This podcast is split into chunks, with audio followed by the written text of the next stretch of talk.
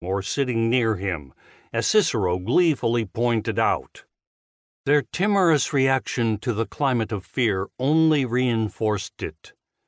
The consul launched into his speech, accusing Catiline of actually plotting the destruction of every single one of us, and of all Rome, and of everything upon the face of the earth. Catiline was determined to plunge the entire world into fire and slaughter. His conspiracy constituted the most ferocious and appalling and deadly menace to our country. He and his confederates were ready to besiege the Senate House with their swords and mobilize their fire bombs and brands to plunge the city into flames. In subsequent invectives, Cicero was to repeat this charge again and again. Catiline intended to burn down the entire city and kill you all. His goal was nothing less than the extermination of the Roman people. Cicero addressed Catiline directly as a man of evil spirit who had launched repeated attempts upon Cicero's own life. Although I was well aware that my death would be a disaster to our state, I employed only my unaided endeavors to frustrate your plots. There are all your attempts, for example, to kill myself, Many of your dagger thrusts were so lethal that it seemed they could not fail to hit their mark. All the same, by some sort of sideways movement or dodge, I managed to elude them. Ten years later, Cicero would again portray himself as the moving target of a popularis.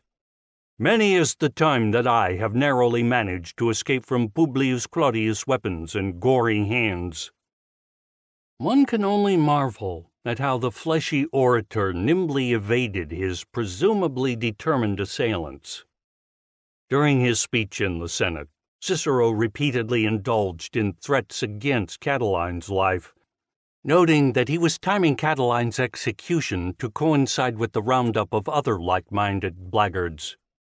To convince the Senate that summary executions were not without precedent, he repeatedly and approvingly mentioned the murder of Tiberius and Gaius Gracchus and other leaders of high social rank on mere suspicion of treason. But many senators found the charges hard to believe, which probably explains why they made no attempt to detain Catiline.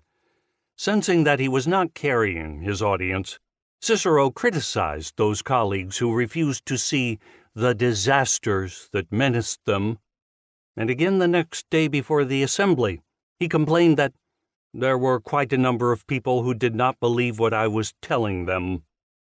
Nevertheless, the orator's repeated accusations managed to create a witch hunt atmosphere that Catiline's calm denials could not sufficiently dispel. The dispirited Catiline quitted Rome the night after Cicero's first invective. If we are to believe him, he departed not to organize a revolutionary opposition in Italy, but reluctantly when the consul's denunciations and threats in the Senate made his position untenable, causing him to fear for his life. Catiline dispatched letters to men of consular rank and other members of the aristocracy, describing himself as beset by false accusations and unable to cope with the intrigues of his enemies. He informed them that he would go into exile at Massilia, Marseille. Within days after his departure, Catiline must have had second thoughts about exile. Instead of going to Massilia, he joined the restive denizens led by Manlius in Etruria. That he had intended to do so all along has been the accepted opinion among most historians, beginning with Cicero. Indeed, it is possible that he lied in order to throw any pursuers off his track. It is just as likely that he changed his mind as he issued forth. He realized he could never expect to return to Rome and live unmolested, and he feared being hunted down by the consul's armed guards while abroad. In any case, a fearful, barren life in exile did not fit his temperament, so he embarked upon one last desperate gambit joining the dispossessed in northern Italy, who were now taking up arms to defend themselves from foreclosures and usurious debt collectors. This is suggested in the letter produced by the arch conservative Quintus Catulus, which he said came from Catiline. It read in part I was provoked by wrongs and insults, and found myself unable to maintain a position of dignity. So I openly undertook the championship of the oppressed, as I had often done before. It was because I saw unworthy men promoted to honorable positions, and felt myself treated as an outcast on account of unjust suspicions. That is why I have adopted a course of action amply justified in my present circumstances, which offers a hope of saving what is left of my honor. I intended to write at greater length, but news has come that they are preparing to use force against me. When word of Catiline's arrival in Etruria reached Rome, the Senate declared him and Manlius public enemies. On the 9th of November, before the assembly, Cicero delivered a set piece in the art of demonization. Imagine every type of criminality and wickedness that you can think of. Catiline has been behind them all. In the whole of Italy, there is not a single poisoner, gladiator, robber, assassin, parricide, will forger, cheat, glutton, adulterer, prostitute, corrupter of youth, or youth who has been corrupted Indeed, any nasty individual of any kind whatever who would not be obliged to admit he has been Catiline's intimate. Whenever, all through these years, there has been a murder, the murderer has been he. Catiline even encouraged his young male lovers to murder their parents, and personally lent a hand in such misdeeds, Cicero assured the assembly. The orator did not explain why the depraved patrician had never been prosecuted for any of these horrific exploits. Cicero's strategy was enjoying some success. Demonize and isolate Catiline, push him to the wall, and goad him into an act of unlawful resistance, all the while creating a climate of alarm within the city. The orator cum savior would then use the perilous emergency as an opportunity to restore, in the manner of Sulla, the unchallenged authority of the inner circle of aristocratic senators, thereby earning their eternal gratitude and winning supreme glory for himself. Still, the lurid scenario he conjured was wanting in one essential component evidence.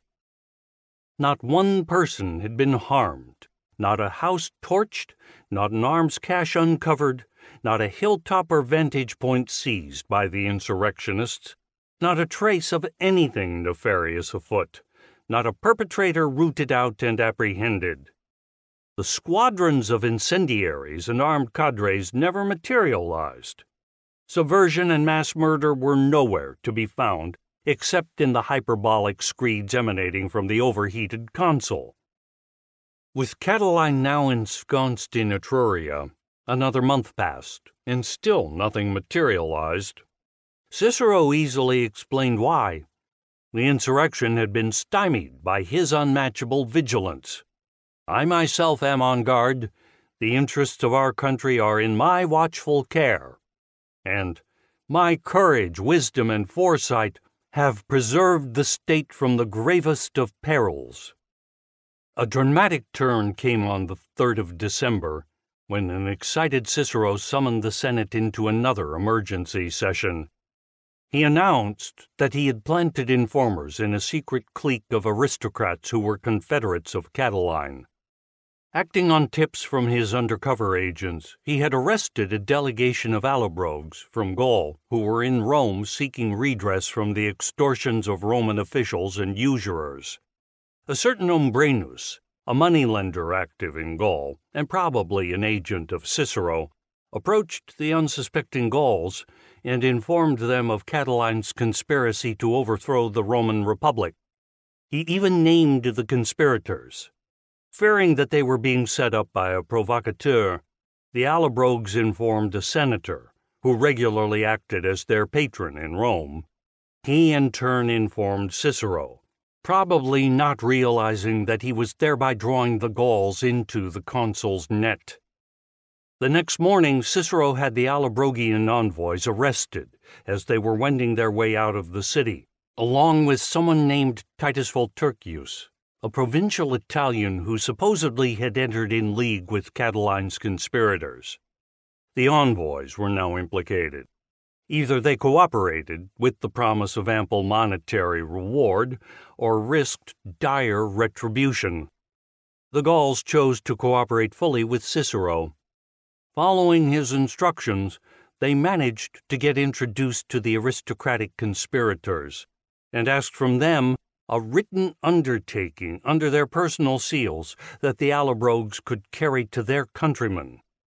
Cicero then summoned the aristocrats who, acting not at all like guilty conspirators, obligingly answered his call only to find themselves under arrest.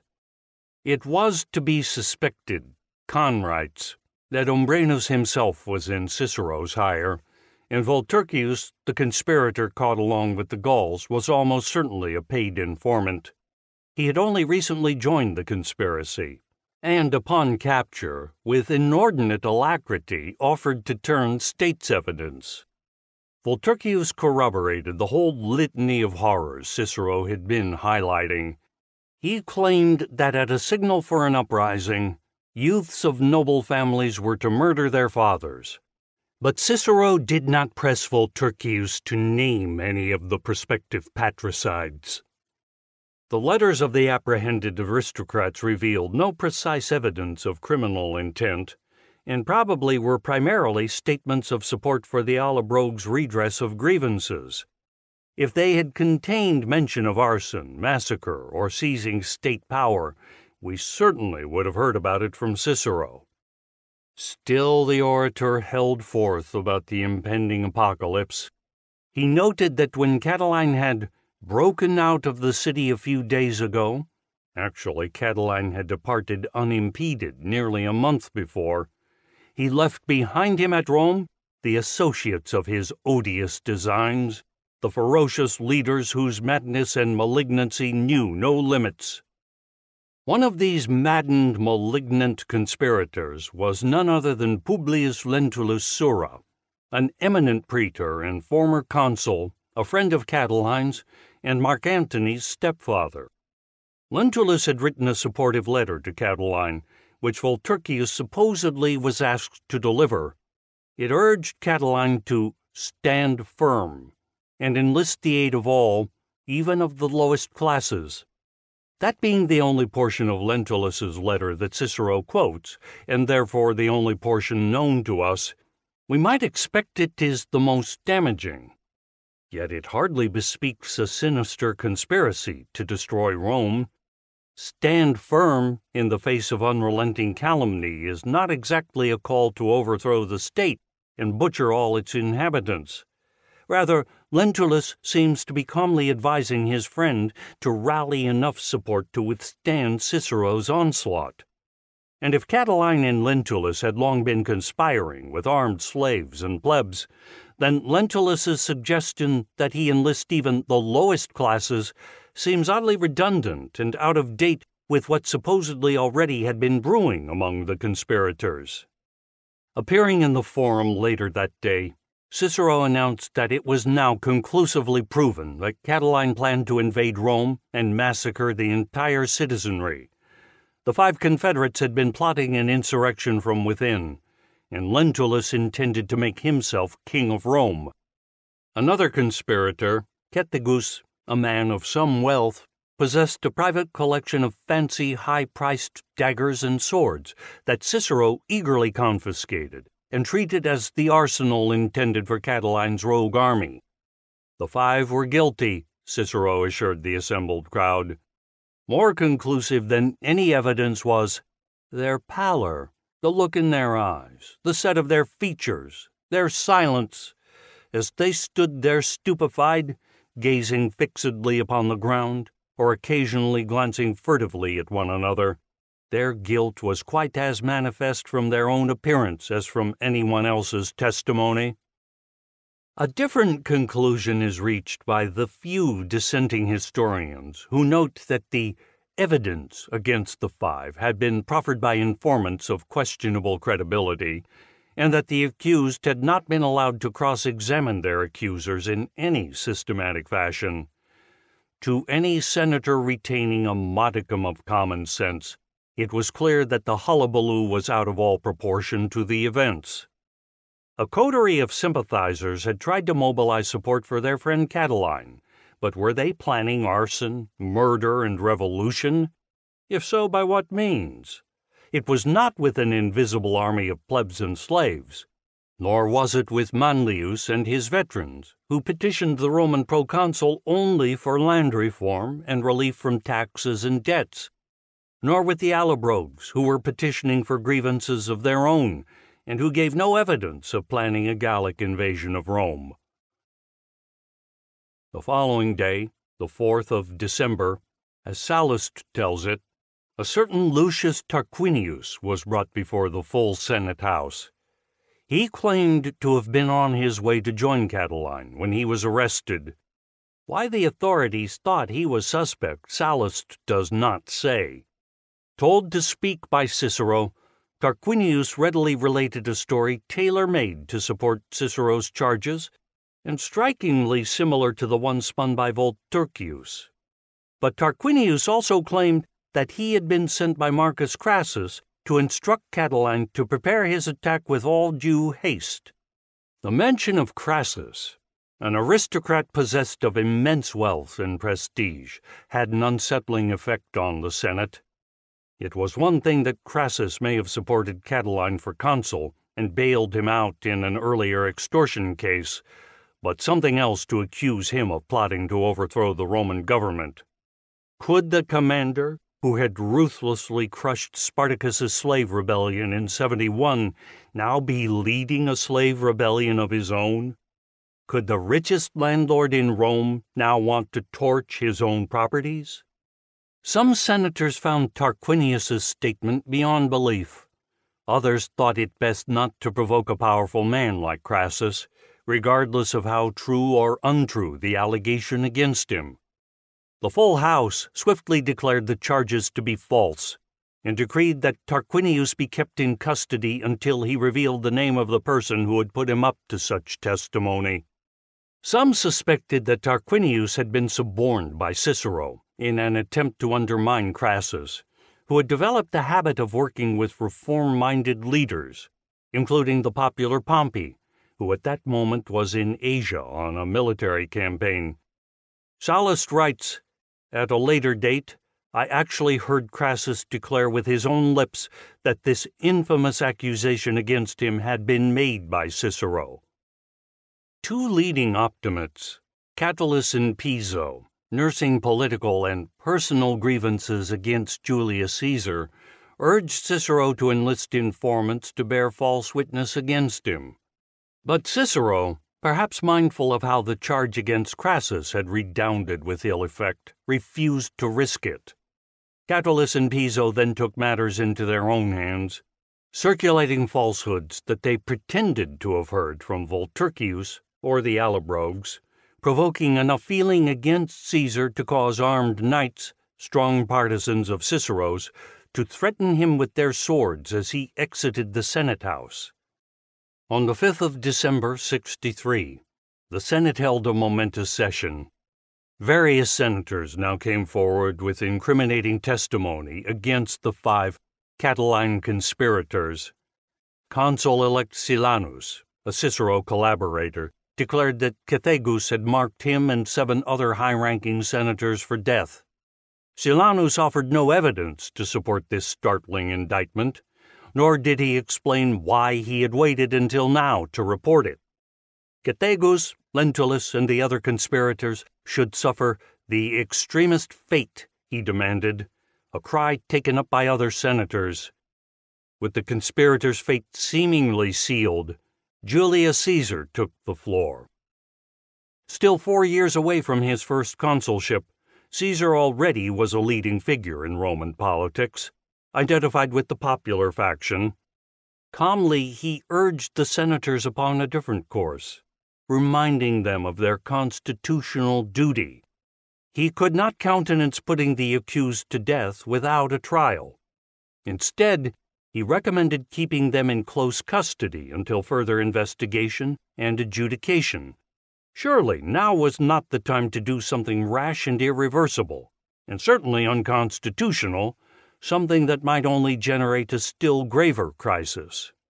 Here, Caesar was alluding to the possibility that the executions might rouse disturbances among the people, many of whom had taken to Catiline's late blooming populism. Caesar's measured remarks, writes Plutarch, wrought such change in the opinions of the Senate, which was in fear of the people, that even Silanus hastily announced that he too had not meant death when he called for the extremest fate, but incarceration which to a freedom loving Roman was far worse than death. Catulus took the floor and sputtered in rage against the course urged by Caesar. He was followed by another Optimate leader, the younger Cato, who angrily taxed Silanus for his recantation, then assailed Caesar for using the cover of humane words while trying to subvert the state, seeking to frighten the Senate in a case in which he himself had much to fear. Here Cato was accusing Caesar of being secretly in league with Catiline. Why else would he essay to rescue enemies who had brought the country to the brink of ruin, and whose deaths would free the state from great slaughter and perils? While Cato had the floor, it happened that a messenger delivered a note to Caesar. Seeing an opportunity to fix suspicion, Cato cried out that even now, as he spoke, Caesar was communicating with enemies of the Commonwealth. Cato bade him read the missive aloud. Instead, Caesar rose and handed the sheaf to Cato, who unhappily discovered it to be a billet doux from his very own half sister Servilia, the mother of Brutus, who long had been engaged in a notorious liaison with Caesar. Plutarch describes her as being madly in love with him.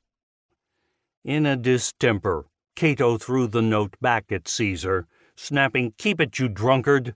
An oddly inapposite epithet, since Caesar was known to be a temperate imbiber, and the note pertained to a different sort of intoxication experienced by Servilia. Though his ploy against Caesar backfired, Cato turned the tide of opinion. The jittery senators voted to condemn the accused to death. That same evening, under Cicero's direct supervision, Lentulus, Cethegus, Statilius, Gabinius, and Caeparius were taken to a prison, one by one lowered into a dank, foul chamber, and strangled to death. Other conspirators of lesser renown were rounded up in Rome and elsewhere in Italy. Under the law, now that his consulship had expired, Cicero held court in his home. Some of the accused were put to death on the testimony of an informer, others were acquitted. Some supposed to be guilty were allowed to escape. In a polemic sometimes attributed to Sallust, an anonymous critic notes that several among the accused who offered Cicero sumptuous gifts, including a house, a Tusculan villa, and a Pompeian villa, escaped retribution but those who could not afford such favors were charged with plotting against the Senate, and Cicero was certain of their guilt. Some weeks later, Catiline and his poorly armed band in Etruria, beleaguered by Roman legions closing in from north and south of them, fought valiantly in what was essentially a defensive action. Catiline was killed, and the Etrurian force was crushed. No prisoners were taken. For the next twenty years, Cicero tirelessly credited himself with having preserved the state and having delivered the Senate House from massacre, describing his crusade against Catiline as the grandest deed in the history of the human race. He had to admit that the only citizen the Republic could not do without was myself in a letter to Lucius Lucceius, who was writing a history of Rome, lost to us, Cicero asked him to use his genius to eulogize the role that he, Cicero, had played in the city's history, with even more warmth than perhaps you feel, and in that respect, to disregard the canons of history by writing with a partiality that enhances my merits even to exaggeration in your eyes, even a little more than may be allowed by truth. This would help bring the vindication of my claims to everlasting renown. For if a man has once transgressed the bounds of modesty, the best he can do is to be shameless out and out. Cicero's tireless rodomontade became the accepted opinion among intellectuals through the ages. Velleius Paterculus, Plutarch, Juvenal, Lucan, Dio Cassius, Florus, and other ancient writers praise him almost as much as he praised himself for having thwarted a pestiferous conspiracy against Rome and all its upstanding citizens. Likewise, most modern day historians accept Cicero's account of how he rescued the city from Catiline's clutches. They write of the firm evidence he produced, the diligence and care that spared Rome from fire and sword, his brilliant statecraft, quick, decisive, and courageous action, and prompt countermeasures. For those of us less enamored with the great orator, troubling questions remain, beginning with the more implausible charges. If the alleged conspirators sought to become the masters of Rome, why were they intent upon wiping out the city and every single individual, menacing our country with annihilation, as Cicero claimed? Why would they want to preside over a heap of corpses and burnt rubble? Catiline's secret band of Confederates, according to Cicero, was composed of debtors, gamblers, layabouts, parricides, assassins, debauchers, effeminate degenerates, and louche characters of every sort. How could the arch villain hope to overthrow the Roman Empire with such a raggle-taggle band of wastrels and misfits? Given Catiline's bloodthirsty designs, why were no murders committed? Assassination was hardly an unknown accomplishment in Roman politics, yet Catiline and his bumbling gang seemed never to get the hang of it. The two consuls elect were supposedly targeted in the January 65 murder plot, but nothing happened. As for the plot to kill hundreds of senators the following month, again, nothing happened. There was the report, widely publicized by Cicero, of two Catiline conspirators who were appointed to kill him, but when denied entry into his house, they departed without a murmur and never bothered him again. Cicero claimed, I had almost been murdered in my own home. But why did he not have them arrested for conspiracy to commit murder? Why did he not produce them and his anonymous informant for public questioning? Again, nothing developed. Commentators cannot even agree on the identity of these two lackadaisical perpetrators. Sallust is sure it was Cornelius and Vargunteius. Plutarch fingers Marcius and Cethegus. Appian accuses Lentulus and Cethegus. Dio gives no names. Suetonius and Velleius do not even mention the incident. And Cicero himself is oddly vague, saying only that it was two Roman equestrians, which rules out most of the above. Cicero refers to attempts against several other individuals, and an attempt to kill Catiline's competitors on the consular comitia of 63. Again, nothing happened. And what evidence was there that Catiline repeatedly assaulted Cicero with a dagger, but apparently in so ungainly a fashion as to be thwarted by the consul's sidesteps? Why didn't Cicero have Catiline arrested for these attempts upon his life? Catiline and his accomplices were ignominious failures also when it came to arson attacks. If you can believe Sallust, Catiline enlisted a number of debauched society ladies to agitate among the city slaves and organize incendiary assaults. Again, nothing came of it. It was said that Catiline planned to seize key points throughout the city with armed men. Again, no results. The incendiaries were supposedly forestalled by Cicero's guards. This, too, is difficult to believe. Rome was a tinderbox. Accidental fires were frequent and fierce. If bands of arsonists really intended to start a major conflagration, no number of guards could have prevented it. What evidence did Cicero have to support his startling charge that Catiline's friend Lentulus sought a kingship over Rome?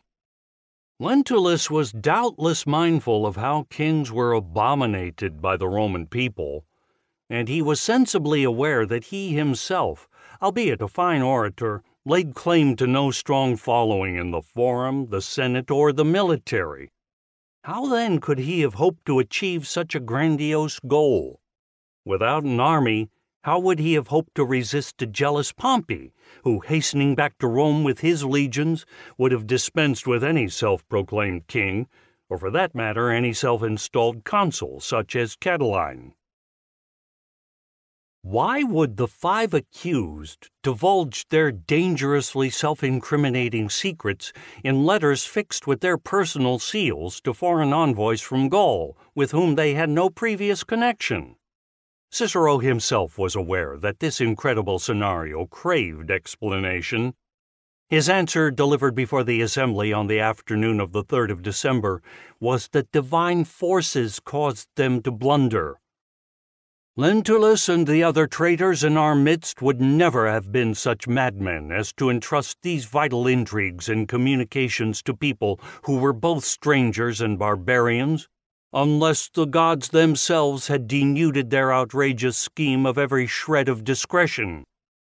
Before the Senate, Cicero claimed, Gentlemen, I feel conscious that the will and guidance of the immortal gods have been directly behind every single thing I have arranged. This from a man who privately debunked the auspices and other religious beliefs. Given the supposedly massive dimensions of the plot, why was there no evidence other than the dubious testimony of several informants who simply reiterated the charges leveled in Cicero's invectives? Rewards were offered for information about the plot. For a slave, the prize was freedom and 100,000 sesterces, about 10 years' earnings for the average laborer. For a free man, double that sum, and a pardon for any share he had in the conspiracy. Sallust notes that not a man among all the conspirators was induced by the promise of reward to betray their plans. As usual, Sallust does not question further but we might ask, why did not one feckless turncoat issue forth with information in order to pocket the sumptuous reward and save his own skin? Most probably the conspiracy was not betrayed because it did not exist, at least not to the phantasmal extent conjured by Cicero. On the 29th of December, the last day of his consulship, Cicero attempted to make a farewell speech lauding his year in office, but the assembled crowd would not allow him to utter a word besides his oath. Instead, they hooted him down for executing Roman citizens without a fair trial and without the consent of the people. In vehement protestation, the orator shouted back that the safety of the state and city is due to my efforts alone a boast that only succeeded in inciting still more anger from the crowd. Cicero had hoped that his renown as Rome's deliverer would prevail throughout the ages, and so it has among many classicists, but among the sensible commoners of Rome, his self anointed glory endured for hardly a day. Chapter 6 The Face of Caesar Caesar shall forth. The things that threatened me ne'er looked but on my back. When they shall see the face of Caesar, they are vanished. Julius Caesar, Act 2, Scene 2. Rome's greatest popularis was Gaius Julius Caesar, known to his contemporaries as Gaius Caesar and to history as Julius Caesar. He was born in 100 BC the scion of an old patrician family. His uncle by marriage was Gaius Marius, the famous popularis, and his father in law was Marius's close ally Cornelius Cinna. Being Marius's nephew and Cinna's son in law during Sulla's reign of repression in 82, placed young Caesar on the defeated side and slated him for proscription. Sulla announced his willingness to spare Caesar's life if the youth would pledge himself to the reactionary cause. And to demonstrate the sincerity of his conversion, Caesar was expected to discard his wife Cornelia, Cinna's daughter, and marry someone chosen by Sulla. Had Caesar been driven primarily by unprincipled ambition and a lust for power, as Cicero claimed, and many Ciceronian historians insist to this day, he would have eagerly accepted this chance to be catapulted into the highest circles as the tyrant's protege. Instead, he spurned Sulla's offer, though mindful of the ruinous consequences. Showing great displeasure, Sulla ordered his arrest and stripped him of his inheritance and his wife's dowry. Some historians report that Caesar saved himself by taking flight after bribing one of Sulla's captains with the considerable sum of two talents, approximately 100 pounds of gold or silver. Others say he survived because Caesar's mother and conservative members of her family used their connections with well placed Sullan partisans to prevail upon the tyrant to pardon the defiant youth. To those who advised Sulla against eliminating someone so young, he is quoted as saying, Bear in mind that the man you are so eager to save will one day deal the death blow to the aristocracy which you have joined me in upholding. For in this Caesar there is more than one Marius. For the next few years, Caesar kept a healthy distance from Rome, while Sulla's proscriptions were claiming thousands of victims. In 78, news of Sulla's death brought him hastily back to the city. The popular movement was surfacing anew, even seeming to threaten social revolution. With desperate energy, the Senate aristocrats regrouped the Sullan forces and granted plenary power to Pompey to repress the disturbances. At this time, Caesar refrained from entering the fray. In 75, Caesar journeyed abroad, most probably to claim a legacy from his deceased friend and former lover, King Nicomedes. On his way, the story goes, he was captured by pirates and held ransom for the huge sum of fifty talents. After weeks of effort, his envoys extracted this amount from the allied coastal municipalities. Many of the pirates were drawn from these same towns. Since the inhabitants often shared in the spoils, it was established that they should be required to make restoration. Upon being released, within the space of a day, Caesar armed some ships and recruited a band of irregulars, who perhaps belonged to a clan that was a rival of his erstwhile captors. His makeshift force surprised the brigands that evening and captured some of their ships. Caesar executed his former captors and pocketed the immense ransom for himself, presumably after paying off his hirelings. Even at this point, there was still nothing to prevent Julius Caesar from taking the well paved path of an optimate career. He would have been welcomed into the oligarchic camp with open arms and ready rewards. Instead, he moved in the opposite direction, exhibiting a dedication to the popular cause that captured the people's affection. In 73, he supported a measure that would allow the return of pro Marius political exiles banished during Sulla's reign. That same year, he sided with an interesting Democratic leader and tribune, Licinius Macer, in a campaign to undo the Sullan decrees that had abrogated the powers of the People's Tribunate. It was Macer who helped create a democratic mode of public speaking, utilized by Caesar himself arming his listeners with factual evidence and precise argument, rather than rolling over them with the orotund periods and histrionic locution of classical oratory. Cicero describes Macer as being of unimpressive presence. His looks and manner detracted from the effect of his intellectual prowess, yet he was effective enough. His language was not richly abundant, but neither was it meager, His voice, gestures, and delivery were entirely lacking in charm, yet his use of original material and his arrangement of what he had to say were so carefully thought out as to be unsurpassed by anyone else in these respects. All we have of Macer's words is a speech preserved in the surviving fragments of Sallust's history. Living under the Sullan constitution in the late 70s, Macer was fully cognizant of the dangerous power wielded by the oligarchs.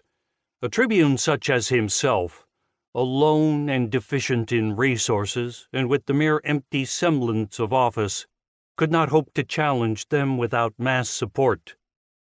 What an uproar they incite against myself, he remarked. Macer chastised the plebs for their lack of organized action and their willingness to lease themselves as clientele to aristocratic patrons. You act like a tame herd, notwithstanding your great numbers, allowing yourselves to be possessed and fleeced by the few. By obeying the lordly commands of the consuls and the decrees of the Senate, the people fortified the very authority that oppressed them. If they did not struggle to regain their rights and defend their interests, they would only be subjected to still more severe injustices, he argued. Under the pretense of conducting war, the nobles grabbed control of the treasury and the army, Macer went on.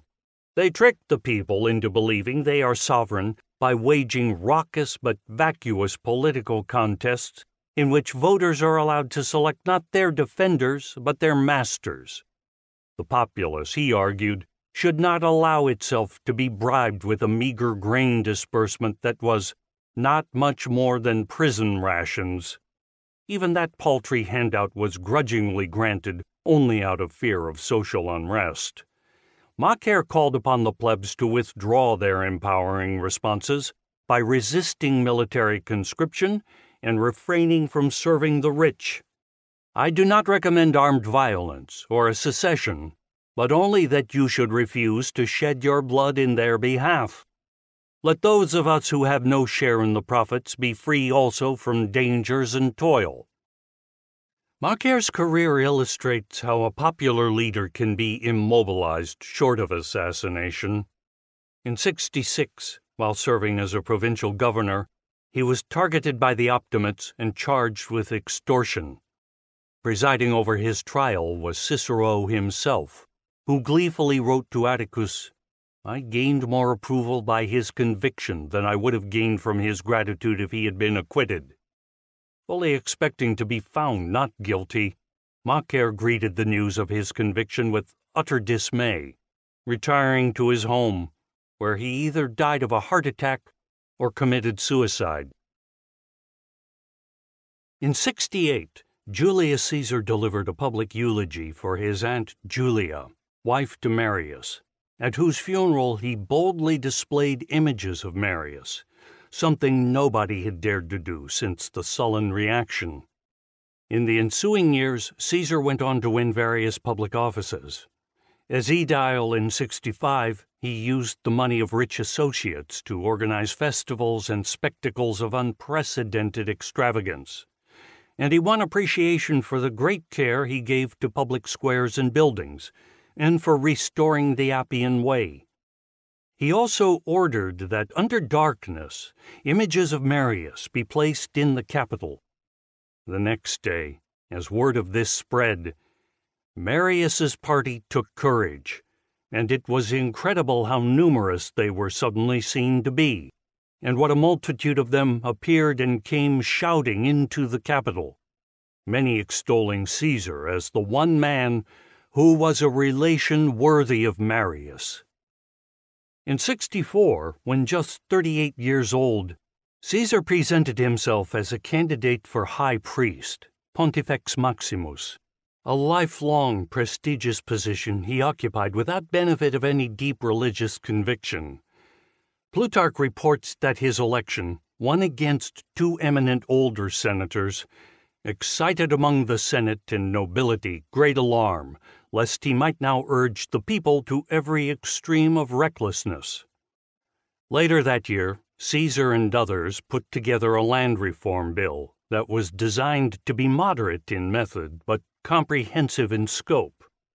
Allotments were to benefit both the landless poor and Army veterans. The holdings would be acquired only from public lands and parcels purchased from landholders willing to sell. Land rich nobles deeply in debt were guaranteed a good price despite depressed land values. Funds for the program would come from the sale of property and wealth confiscated from overseas dependencies, thereby costing the public treasury little, while finally providing a socially useful means for distributing war booty. On the 1st of January 63, the newly elected consul, Cicero, in his inaugural address before the Senate and in two subsequent orations in the Forum, threw the full weight of his office against the Land Reform Bill, misrepresenting its moderate contents and raising alarmist cries that the proposal was a plot against liberty, darkly engineered and full of secret purpose. Kahn notes that Cicero was equating change with subversion depicting any measure to mitigate material misery as a lunge toward revolution. The bill was either withdrawn or defeated in an assembly vote. This setback must have taught Caesar something about the difficulties of peaceful reform within the existing system. Still, his own career moved forward. He was elected praetor in 62 and proconsul of Farther Spain in 61 where he engaged in a victorious military campaign against the Lusitani. It was during these years that he forged political friendships with Crassus and Pompey. The ex praetor Marcus Crassus, a former subordinate of Sulla, mentioned in the previous chapter as accused of participating in the Catiline plot, owed his celebrity to both money and military endeavor. He amassed vast amounts through investments becoming a landowner and slumlord. His dubious claim to fame came in 71 BC, when he headed the army that delivered the death blow to the great slave rebellion led by Spartacus. He hunted down and killed Spartacus, and then crucified 6,000 of his men. Pompey also had begun his military career as an ally of Sulla in 82, whom he served in outstanding fashion winning the dictator's gratitude and admiration. Summoned back from Spain to help quell Spartacus's rebellion, Pompey arrived in time to partake in the final bloodletting, which he and his associates trumpeted as a major military success, eclipsing Crassus's endeavors. Whatever clashes and feelings of rivalry they may have had, Crassus and Pompey managed to work together getting themselves elected as consuls for 70 BC. Pressured by popular agitation, they devoted their year in office to undoing some of Sulla's reactionary edicts. They encouraged the censors to expel 64 senators for gross corruption, and they supported a bill reducing senatorial membership on jury panels to one third. Most important of all, a law proposed by Pompey lifted the restrictions Sulla had imposed upon the people's tribunes. These efforts won the applause of the people and the ire of the Senate, and qualified Pompey as a popularis, at least for a spell. Throughout the 60s, Crassus associated himself with the popular cause, supporting Macer when he was hounded by the Optimates in 66, then serving as Caesar's financial backer. By this time, Pompey had won additional fame for his swift and successful campaign against the pirates who had been marauding the Mediterranean. In 60 BC, Caesar invited Crassus and Pompey to join with him in what became known to modern historians as the First Triumvirate. Pompey had the prestige of a war hero and presumably the backing of his veterans. Crassus had the money and Caesar had the support of the plebs. Together they challenged the Optimates and emerged for a time as the dominant political force, able to undo some of the more reactionary features of the Sullan constitution, causing Cicero to denounce them privately as three immoderate men. In the face of heavy Optimate opposition, Caesar won the supreme office of consul, serving in 59. Early in his consulship, he submitted another land reform bill, accepted by Pompey and Crassus, not unlike the one proposed in 63. Cicero was invited to serve on the Land Reform Commission, but refused. After the bill was filibustered to death in the Senate by Cato, Caesar applied the tactics of the Gracchi, dealing no further with the Senate and turning to the popular assemblies to get the law passed. It was not long before Cicero was complaining that the land distribution program was taking away our rents in Campania Caesar's fellow consul, Bibulus, the Optimates man, opposed Caesar's reformist measures and tried to paralyze proceedings within the assemblies by forever citing bad omens. Whenever democratic sentiment gained sufficient momentum, it risked being thwarted by religious auspices, auspicia, that is, by divinations of the will of the gods. Auspices were conducted by the College of Augurs, an exclusive aristocratic preserve until the beginning of the first century BC, after which notable equestrians were also inducted. By simply reporting unfavorable omens, the augurs could postpone action within the popular assemblies or invalidate the election of a pro democratic official. It was customary to regard any sign from heaven as inauspicious, and reason enough to suspend public proceedings.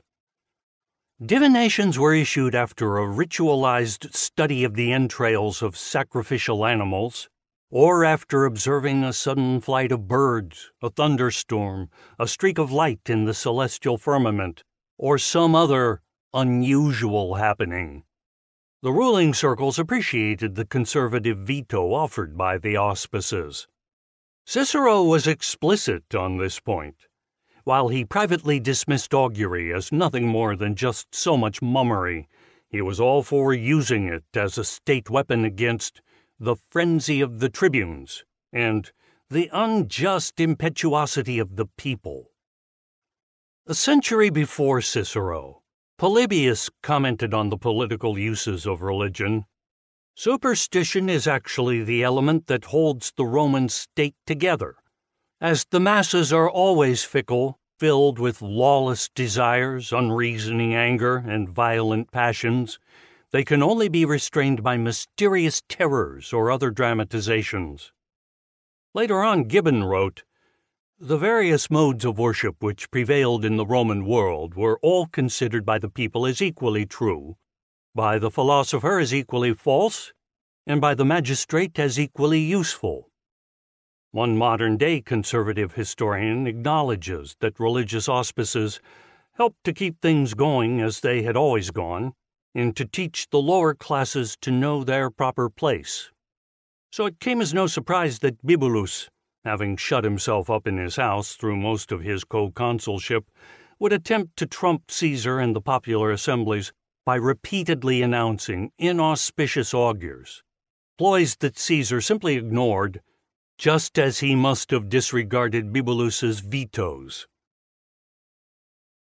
Whatever his popularity, Caesar still lacked the power and prestige of a military hero. Unlike Alexander, Hannibal, and Napoleon, he began his career as a politician rather than as a military leader. Originally intending, in the manner of Pericles and Gaius Gracchus, to attain his reforms without the use of force, he attended to the political arena for 18 years. Then, at the age of 40, he became convinced that having an army at his back was a surer way when facing off against the death dealing oligarchy. By that time, the Roman Republic ruled over a far flung empire, extending across the entire Mediterranean basin from Spain to Asia Minor. Caesar added to its possessions and partook of its plunder and bloodletting in 58, he became proconsul, provincial governor, of Cisalpine Gaul, northern Italy, and Transalpine Gaul, France and Belgium. In a series of military campaigns that lasted for nine years, he brought all of Gaul under Roman suzerainty, along with portions of Germany. He continued as proconsul for five additional years under a law passed in 55 by Pompey and Crassus, who again were serving as consuls. The alliance between Pompey and Caesar had been cemented by Pompey's marriage to Caesar's daughter Julia. But Julia died in 54, at a time when Pompey was becoming increasingly uneasy about Caesar's growing popularity and military strength. The following year, the triumvirate came to an end when Crassus suffered a disastrous military defeat in his campaign against the Parthians in the east, present day Iraq and northern Syria, and was then treacherously killed while attempting to negotiate with them. The Parthians knew something about Crassus. As Florus reports, they cut off his head and poured molten gold into his mouth, that he, whose mind had burned with desire of gold, might, when dead and inanimate, be burned with gold itself. The death of Crassus not only brought the collapse of the triumvirate, but spelled the beginning of civil war. According to the Roman historian Lucan, Caesar could no longer endure a superior, nor Pompey an equal. Pompey was, according to Dio, greatly displeased by the general praise bestowed upon Caesar, whereby his own exploits were being overshadowed. He attempted to persuade the consuls not to make public Caesar's letters, but to downplay his victories. He reproached the populace for paying little heed to himself and going frantic over Caesar. Sensing Pompey's discontent, the Optimates sought to enlist him to their cause. They feared Caesar as the shrewder and more dedicated popularis of the two. Although he was away on his Gallic campaign through most of the 50s, Caesar still managed to keep a hand in Roman politics, acting through surrogates or himself sometimes returning to Rome during the winter months. Pompey proved receptive to the Optimates' overtures, in 52, the senators designated him sole consul of Rome, in violation of constitutional practice that required two consuls to serve, and both to be elected by the assemblies. About that time, they extended his command in Spain for another five years. With Julia dead, Pompey rejected an offer to marry Caesar's great niece and instead took the daughter of Metellus Scipio, a Senate Optimate. He then selected his newly acquired father in law to serve alongside him as fellow consul for the remaining months of 52, another unconstitutional move that was perfectly acceptable to the senatorial constitutionalists. Highly influential aristocratic families, such as the Metelli, were willing to truck with Pompey, at least until Caesar could be scotched. In late December of 50, while Caesar was still in Gaul, the conflict between him and the Optimates came to a boil. The Senate decided that a successor should be sent to replace him. The Senate's order was vetoed by Curio, a tribune sympathetic to Caesar. Caesar's counteroffer, put before the Senate by Curio, was that both he and Pompey resign their military commands. This proposal won enthusiastic support among the common people, by a vote of 370 to 22, the senators readily approved this plan. Here was a chance to avert civil war and disarm both Caesar and Pompey. But this was not good enough for the ultra conservative Optimates, hardened as they were against Caesar. They found a tribune who vetoed the mutual disarmament proposal. If Caesar resigned his command, they must have thought this would not end his political appeal. In any case, there would be little to prevent him from calling up his veterans or levying new recruits at some future flashpoint. The following day, one of the consuls, also of the conservative faction, called on Pompey to take command of two legions. Negotiations continued into early January 49. Acting not at all like someone lusting for kingly power, Caesar again proposed that he and Pompey resign their commands. His message was put before the Senate by a tribune and political ally, Mark Antony, who had succeeded Curio. This time the senators angrily rejected it without debate. The Optimates were now firmly gripping the senatorial reins, driving toward a showdown. With Pompey as their hired sword, they believed they could isolate and vanquish Caesar once and for all. The Senate passed a Senatus Consultum Ultimum, along with resolutions of the harshest and most severe nature to end Caesar's command and suppress those distinguished officials, the tribunes of the people, as Caesar wrote.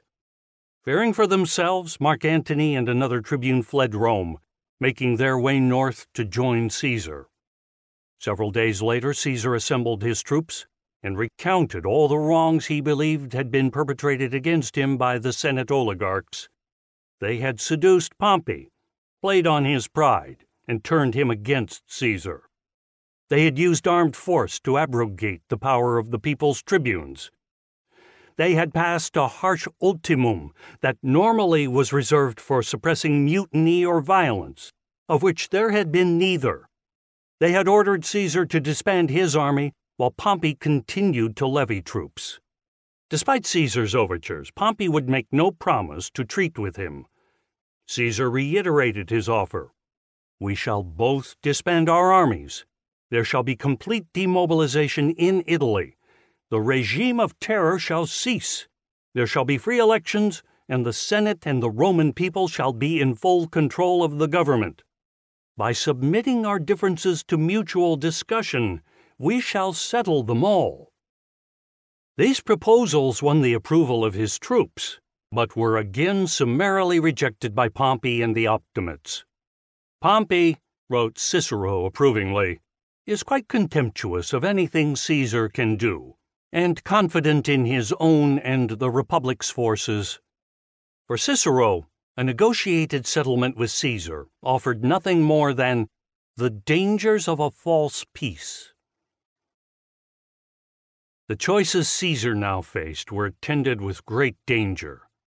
If he re entered Italy with his legionaries, he would spark a civil war, the outcome of which loomed most uncertain. But were he to return without them, he would be powerless to pursue further reforms, and risked being done in by the Optimates' assassins. At the very least, he would be prosecuted for vote buying or treason, or for having disregarded auspices and vetoes during his first consulship. The trial would be before a carefully selected jury, in a courtroom ringed by Pompey's soldiers, with a predictable outcome Assured of the backing of his troops, Caesar struck camp and prepared to march south. On the 10th of January 49 BC, with only 300 cavalry and 5,000 infantry, the rest of his army was beyond the Alps, he crossed the Rubicon, a small river that separated Cisalpine Gaul from ancient Italy. To this day, as listeners might recognize, to cross the Rubicon means to take an irrevocable step regarding an imposing issue. By moving troops onto Italian soil without permission of the Senate, Caesar was committing an act of treason. Civil war between Pompey and him was now inevitable. As Caesar made his way down the Italian peninsula, the local population began to swing over to his side. Writing a century after the events, Lucan a sympathizer of the senatorial party, describes Caesar as frantic for war. He would rather burst a city gate than find it open to admit him. He would rather ravage the land with fire and sword than overrun it without protest from the farmer. This was hardly so. Caesar always preferred to make allies of former enemies. In January 49, he eagerly welcomed the allegiance of Italian towns and garrisons as they threw open their gates to him. He vowed to rule without the cruelty and repression that had marked Sulla's reign, declaring, Let this be the new style of conquest, to make mercy and generosity our shield. He again called upon Pompey to prefer my friendship to that of those who have always been his and my bitter enemies, by whose machinations the country has been brought to its present impasse. In mid March 49, almost three months after he had entered Italy, as Balbus reports to Cicero, Caesar was still eager to restore good relations with Pompey. Cicero himself would have none of it. He continued to wail about Caesar's fiendish campaign to plan debt cancellations, recall anti Sullan exiles, and a hundred other villainies. I expect nothing but atrocities from him. The flowery hypocrisy that Cicero long displayed toward Caesar came to full bloom by March 49. In a letter to Caesar, he professed friendship and offered to mediate the dispute with Pompey. And the very next day he wrote to his friend Atticus of his distress regarding Caesar's impending victory. Some time later he bragged of his cunning, telling Atticus that a missive he sent to Caesar contained no other material except flattery, with not a word about what I really believe. Most of the Italian countryside hailed Caesar. So too did the Roman proletariat, in a far cry from the furiously hostile reception they had accorded the troops of the reactionary Sulla decades earlier. Within weeks, Caesar took Rome, while Pompey and his forces retreated to Greece, where they anticipated greater support. With both consuls and most of the Senate having fled, the People's Tribal Assembly judged that the Republic needed a legally constituted authority. It passed a law giving the praetor Lepidus the right to nominate a temporary dictator in place of the absent consuls. As was expected by the people, Lepidus appointed Caesar. Dio says that Caesar committed no act of terror while dictator, Instead, he recalled the descendants of Sulla's proscription, allowing them to return to Rome with all their rights restored after over 30 years of exile. He also granted Roman citizenship to the Gauls who lived south of the Alps, just beyond the Po. The rest is ancient history. Caesar resigns his dictatorship but now rules as consul. There follows more than four years of intermittent civil war, resulting in the defeat of Pompey's forces at Pharsalus, northern Greece, in 48. With Caesar in hot pursuit, a vanquished Pompey flees to Egypt. Ministers of young King Ptolemy, wanting neither Pompey as a master nor Caesar as an enemy, kill him. Caesar arrives in Egypt. When presented with Pompey's head, he turns away with sorrow and loathing Upon receiving Pompey's seal ring, he bursts into tears. Then he puts two of Pompey's assassins to death. Caesar occupies Alexandria with a small force and is besieged by the king's troops. Bolstered by reinforcements that arrive in March 47, the Romans prove victorious. Caesar installs Cleopatra and her younger brother as co regents of Egypt finding time to pursue a love affair with her that includes an extended cruise up the Nile. From 48 to 44, Caesar rules Rome, sometimes from afar, in a series of consulships that allows him to initiate wide ranging reforms, discussed in Chapter 8. After the defeat of Pompey's sons in Spain in March 45, peace is finally restored. Sometime in September or October 45, now at the height of his power, a triumphant Caesar returns to Rome, where he is showered with extravagant honors, including the title of Imperator Perpetuus. He has scarcely six months to live. Chapter 7 You all did love him once. You all did love him once, not without cause. Julius Caesar, Act 3, Scene 2. Gaius Julius Caesar was a man of outstanding qualities, a commanding figure, uncommonly intelligent, attractive, and utterly charming when he cared to be. His associate Sallust testifies that he was esteemed for the many kind services he rendered and for his lavish generosity. An inspiring military leader, he was famously liked by his troops, whom he led with a mixture of eloquent exhortation, bold example, iron discipline, and the rewards of plunder. Unlike most members of his class, he disdained luxury and excessive self indulgence, though he was something of a dandy in his dress. Also, unlike many members of his class, he usually refrained from excessive alcohol consumption. Even his enemies admitted that he was a temperate imbiber. As one of them remarked, Caesar was the only sober man who ever tried to wreck the Constitution.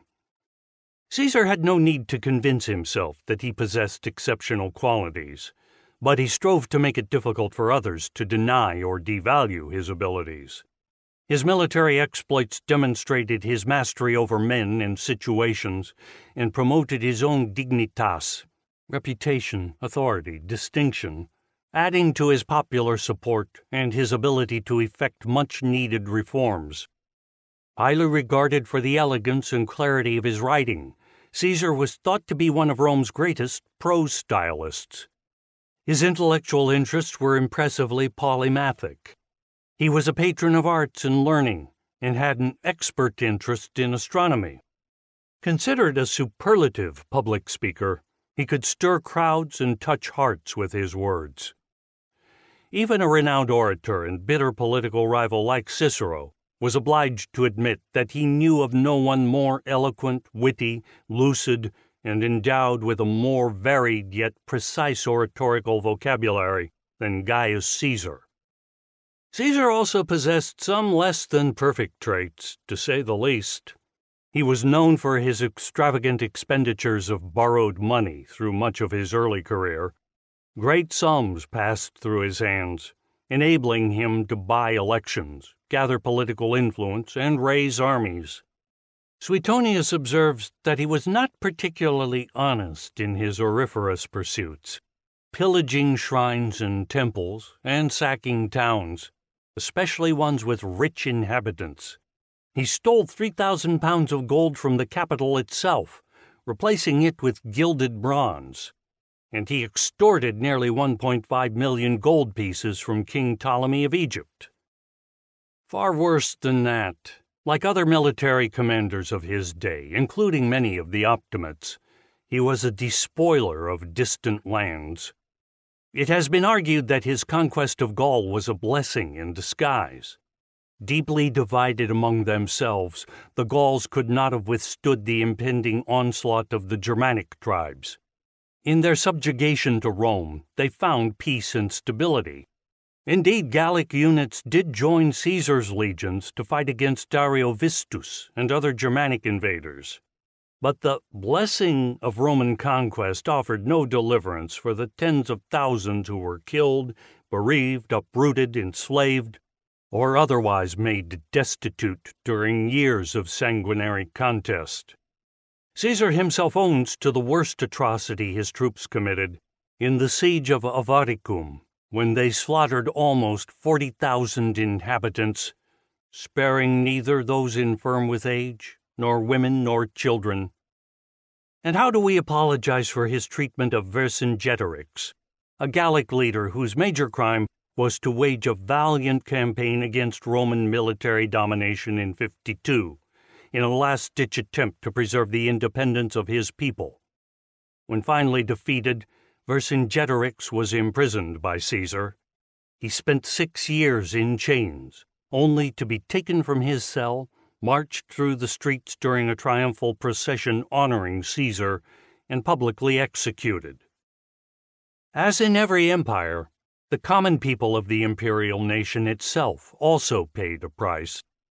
From the dark soil of Spain to the hot sands of Egypt, the bones of Roman soldiers littered the empire, and of those who survived, what would be sufficient payment for their lost youth? Lucan has Caesar's weary legionaries complaining to him, What limit of warfare do you seek? What will satisfy you if Rome is not enough? We have lost the enjoyment of life. We have spent all our days in fighting. Caesar's sins also included those he shared with his era and his class. He was a slaveholder like all other leading Romans, and like many of them, he used slaves and women for his personal pleasure. Like other Roman leaders, he treated women as negotiable marital objects. He gave his daughter Julia in marriage to Pompey as a step toward cementing their early political alliance, even though Julia was betrothed to Caepio. To appease Caepio's wrath, Pompey promised him his own daughter, although she in turn was already engaged to the late Sulla's son. When Julia died in childbirth in 54 BC, leaving Pompey a widower, Caesar sought to reverse the growing estrangement between them by offering Pompey his great niece Octavia, unmindful that she already had a husband whom she would have to abandon. Caesar further asked leave to marry Pompey's daughter, who was betrothed to Faustus Sulla. That Pompey declined both these proposals was likewise due to considerations more political than personal. Caesar was notorious for his sexual exploits, involving, among others, the wives of numerous aristocrats and several queens, including Cleopatra. The poet Catullus, who despised Caesar's politics, inveighed against his escapades in the boudoir. And shall that wretch with haughty gait, exulting in his lofty state, around our marriage couches move? Caesar and his friend Mamurra, who was his chief of engineers in Gaul, were peers in adultery and greed, rival mates among the nymphets, the shameless sods. Upon returning from a victorious campaign, Roman commanders were usually awarded a triumphus, or triumph. This consisted of an elaborate procession followed by feasts, entertainment, and the awarding of honorary privileges to the commander. Immediately after a triumph, it was customary for soldiers to gather before their general and subject him to scurril jests. Such thrusts were intended to take him down a peg, thereby averting the jealousy of the gods. As Martial writes, after a triumph, no shame is it to a commander to be the subject of wit. So during the celebrations of 46 BC, Caesar's troops assembled before him and sang a ribald verse suggesting that he bedded women from across the social spectrum. Home we bring our bald whoremonger. Romans, lock your wives away. All the bags of gold you lent him went his Gallic tarts to pay. These and a number of other jibes Caesar endured in good spirit. In his younger days, Caesar served briefly as King Nicomedes' catamite. At his triumph, his troops sang a ribald verse about that, too. It went in part Caesar conquered the Gauls, and Nicomedes conquered Caesar. He received this particular recitation with something less than good humor and when he tried to deny it, he incurred the additional penalty of laughter. Caesar's early dalliance in Nicomedes' court and several other homosexual encounters later in life left him open to taunts from political enemies, including Cicero and Dolabella. Wishing to advertise Caesar's reputation for both adultery and sodomy, one opponent described him as every woman's man and every man's woman. Contrary to the impression we might have, the Romans of the late Republic were an odd mixture of profligacy and prudery. Many seemed to have indulged in same sex liaisons. Caesar, Catiline, Mark Antony, Gabinius, Sallust, and Augustus are only a few of the better known. Still, homosexuality was not considered an acceptable practice. A century before Caesar, Polybius reported that any soldier in the Roman army who in full manhood committed homosexual offenses risked being flogged to death. The Lex Scantinia, a law of uncertain date, penalized homosexual acts committed with persons of free birth. To sodomize a fellow citizen was to rob him of his Roman manhood. Same sex exploitation of slaves, however, carried no penalty. Since a male slave was not thought to possess a manhood, he could not be deprived of it. A common form of political invective was to charge an opponent with effeminacy. Playing the passive role in a homosexual liaison, with either anal or oral submission, was considered the worst of perversions.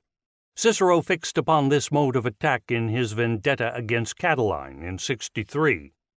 He spoke of Catiline's Praetorian Guard of pansies, and charged that Catiline regularly seduced young men in the most repulsive fashion, and he disgustingly allowed others to make love to himself.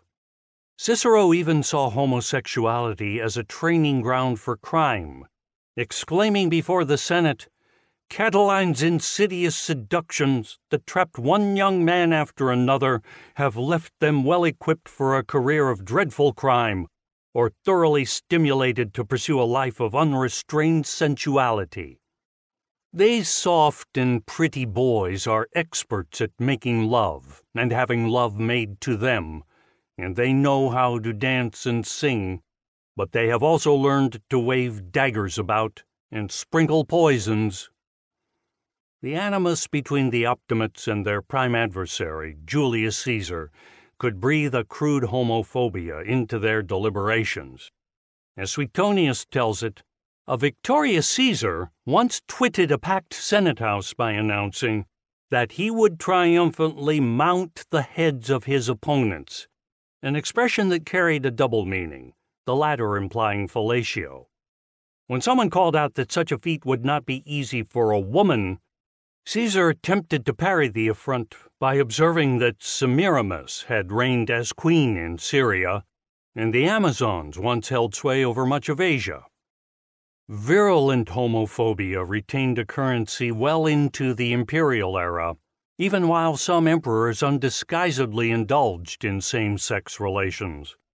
Writing early in the second century AD, no less a man of letters than Juvenal fulminates against the decadence of many upper class males, the effeminate, perfumed lads who painted their eyebrows, donned earrings and see through dresses, flounced about with hand on hip, and married other men.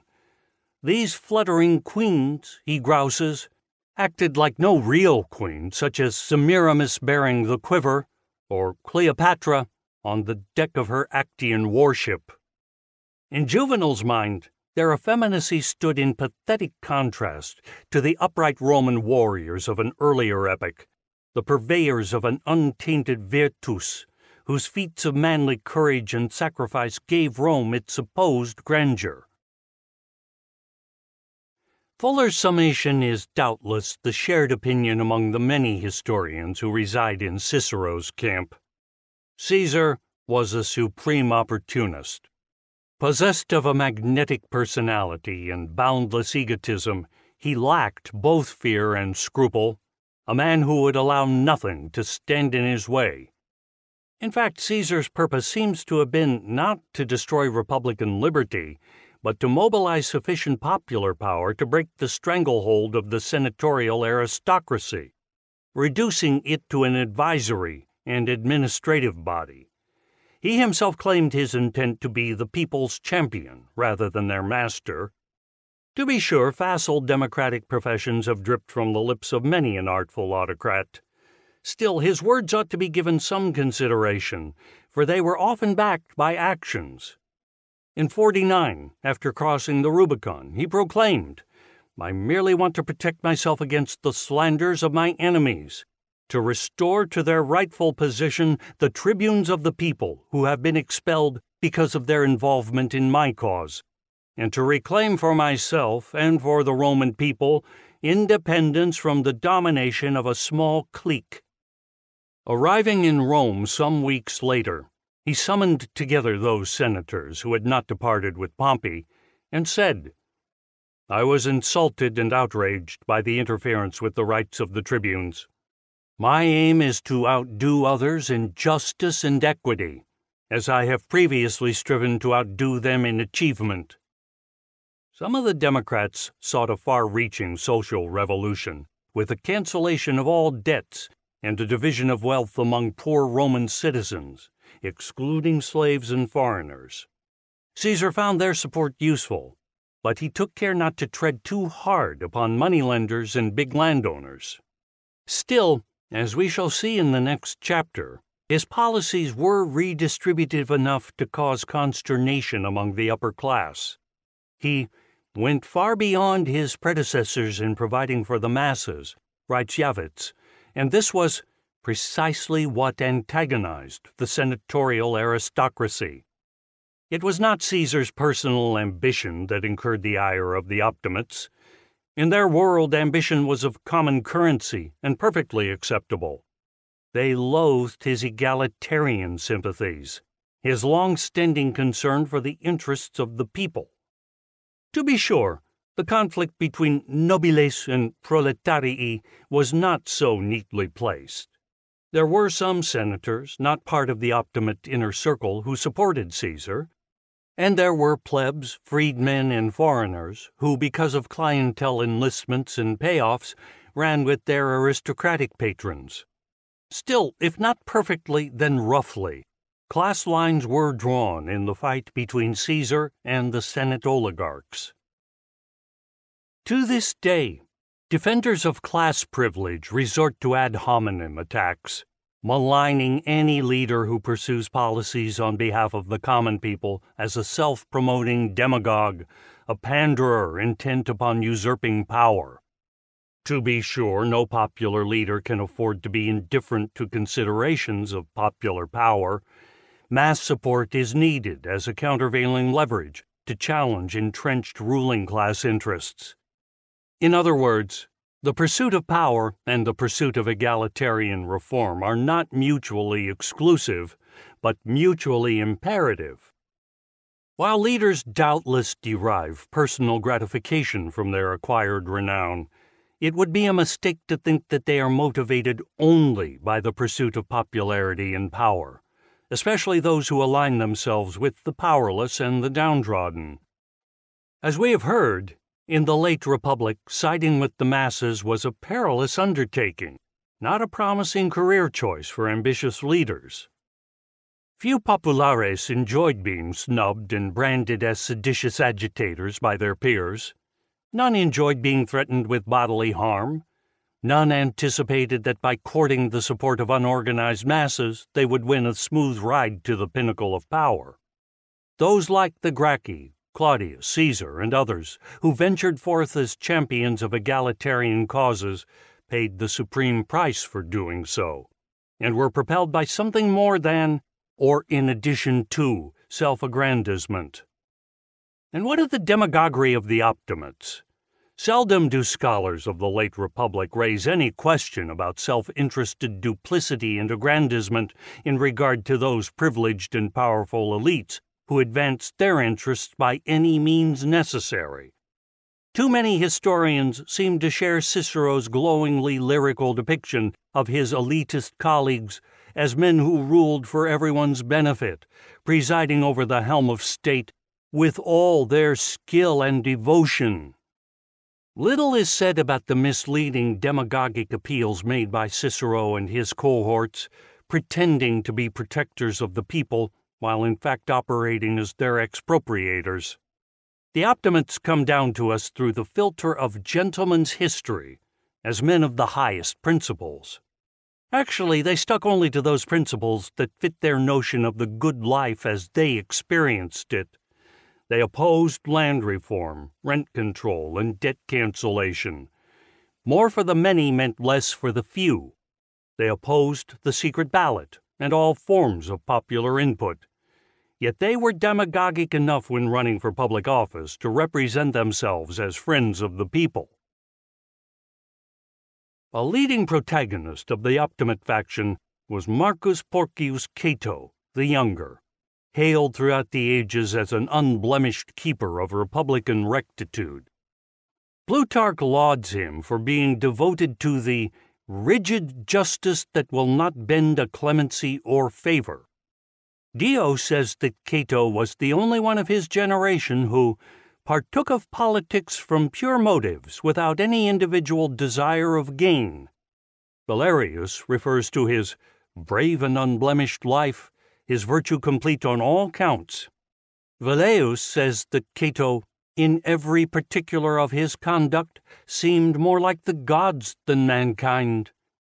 And Sallust describes Cato as propelled only by righteous honesty. Modern historians are almost as effusive, extolling Cato as the formidable high principled conservative, the redoubtable leader of the oligarchy, and of high birth and character. Even Theodor Mommsen, who once slipped and called Cato a dogmatic fool, cannot on other occasions find enough good words for him. honorable and steadfast, earnest in purpose and in action, full of attachment to his country and its hereditary constitution. Little attention has been accorded Cato's imperfections. Thus, while he pronounced mightily against corruption and swore to prosecute bribery, he indulged in it himself, contributing to a slush fund on behalf of the conservative Bibulus, his son in law, when he stood for the consulship in 60, in what amounted to a spree of vote buying that elicited indignant comment even in that jaded era. The Optimates were intent upon stopping Caesar, who was also spreading largesse among the voters. But when Cato indulged in vote buying, it was no longer a matter of corruption, but of high moral necessity, for bribery under such circumstances was for the good of the commonwealth. In 51, Cicero was appointed governor of Cilicia, southeastern Turkey. He performed his duties competently and honestly, pocketing only the money that was regularly allotted to him, rather than plundering the province for all it was worth, as was frequently the practice. He also successfully engaged in military actions against brigands in the province. Upon his return in 50, he was awarded for his service with the public thanksgiving by the Senate.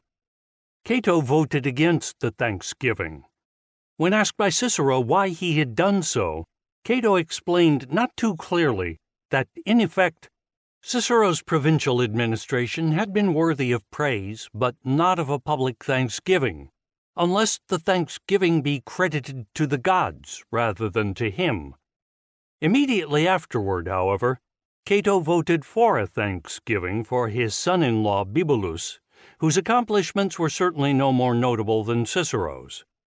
It seems the rigorously upright Cato could bend his standards for favored family members.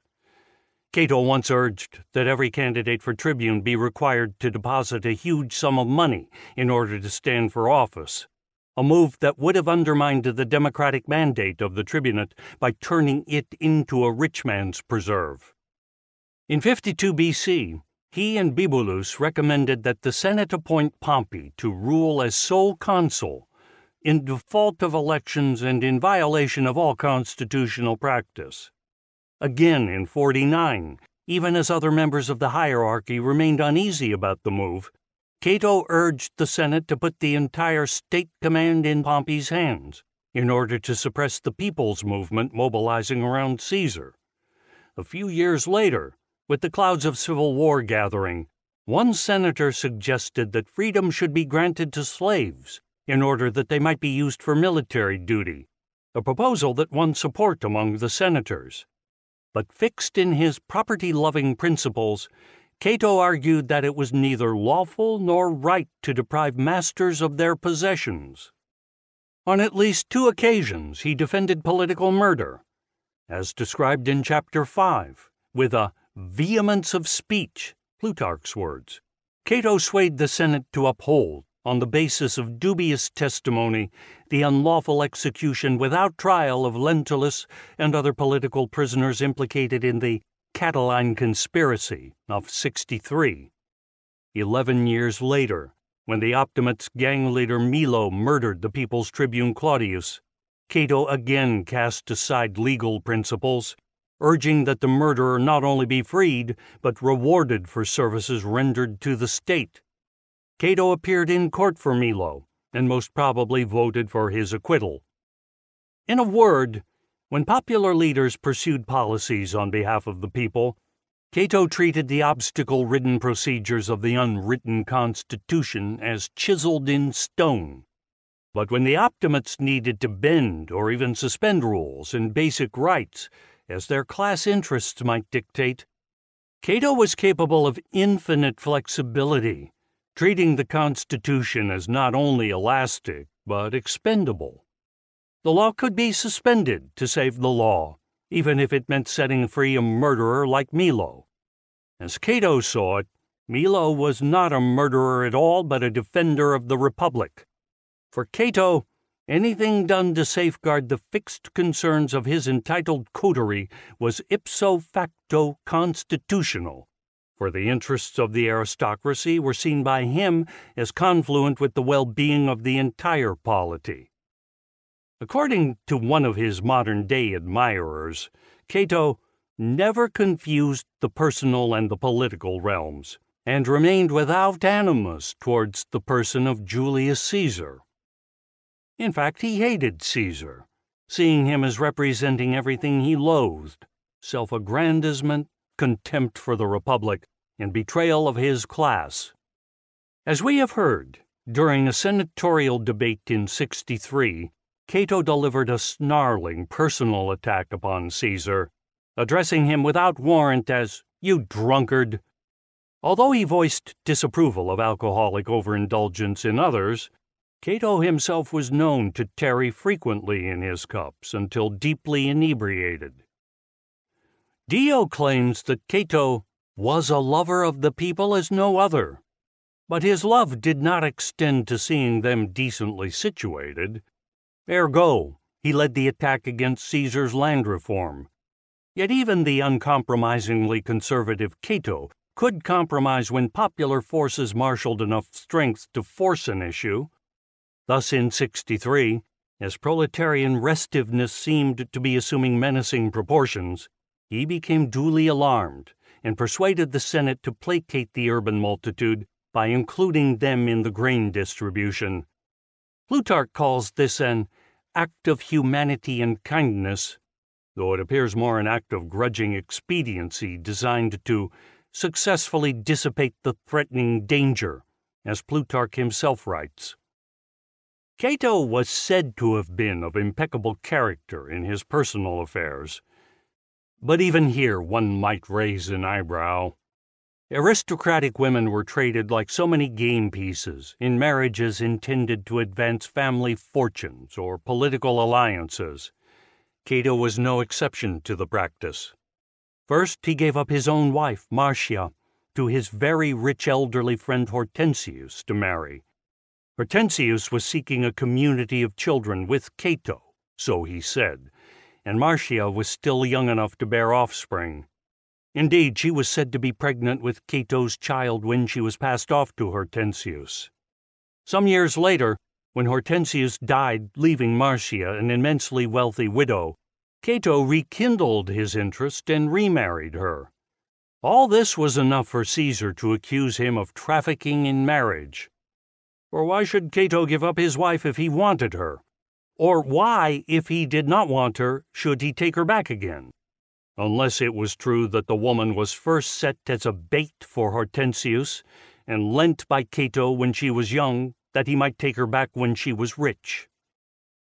Cato was devoted to the public, but the public that counted was Cato's own class, the hereditary nobility, Lily Ross Taylor reminds us. Cato's cure for the ills of his day was apparently much like Cicero's in the Republic and the Laws, a return to pre Gracchian days. Today, the Cato Institute, a conservative think tank, is named after the illustrious reactionary because he resisted Caesar's rule and supposedly championed liberty. Needless to say, the narrow class nature of that liberty remains unacknowledged by Cato's admirers. So, too, is Marcus Brutus hailed as acting only from upright motives. Brutus could not hide his distaste for Caesar's reforms, showing little sympathy for destitute petitioners and much concern for the brimming purses of the rich, especially his own. He was a leading conspirator in the assassination of a great popular leader who had pardoned him and treated him well. Shakespeare dubs Brutus the noblest Roman of them all, and has him saying, I can raise no money by vile means. By heaven, I had rather coin my heart and drop my blood for drachmas than to wring from the hands of peasants their vile trash. The reality is something else. Brutus was a usurer of the worst sort, and a spoliator to boot. Having lent money at 48% interest instead of the usual 12%, which was usurious enough, The noble Brutus then demanded that the Roman military help his agents collect the debt from the hapless Cypriot town of Salamis in 50 BC. At Brutus's insistence, the town council was besieged until five of the elders starved to death. Even Cicero was horrified by the terms of a loan that brought ruination to the Cypriot community. He was also put off by Brutus's arrogant and uncivil tone when dealing with the matter. Brutus once wrote to the people of Pergamum that if they gave money to Dolabella willingly, they must confess that they had wronged Brutus. But if they gave unwillingly, they can prove it by giving willingly to Brutus.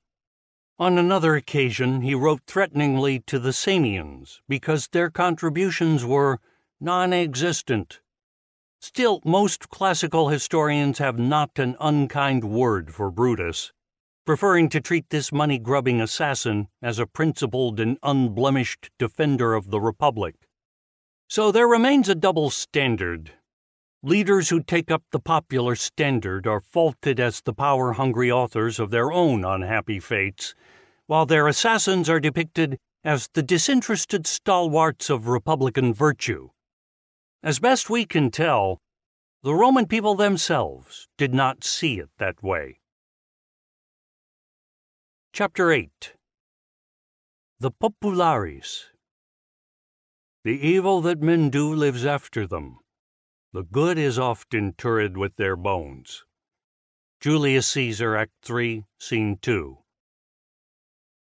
As a popularis, Julius Caesar introduced Laws to Better the Condition of the Poor, as Appian wrote.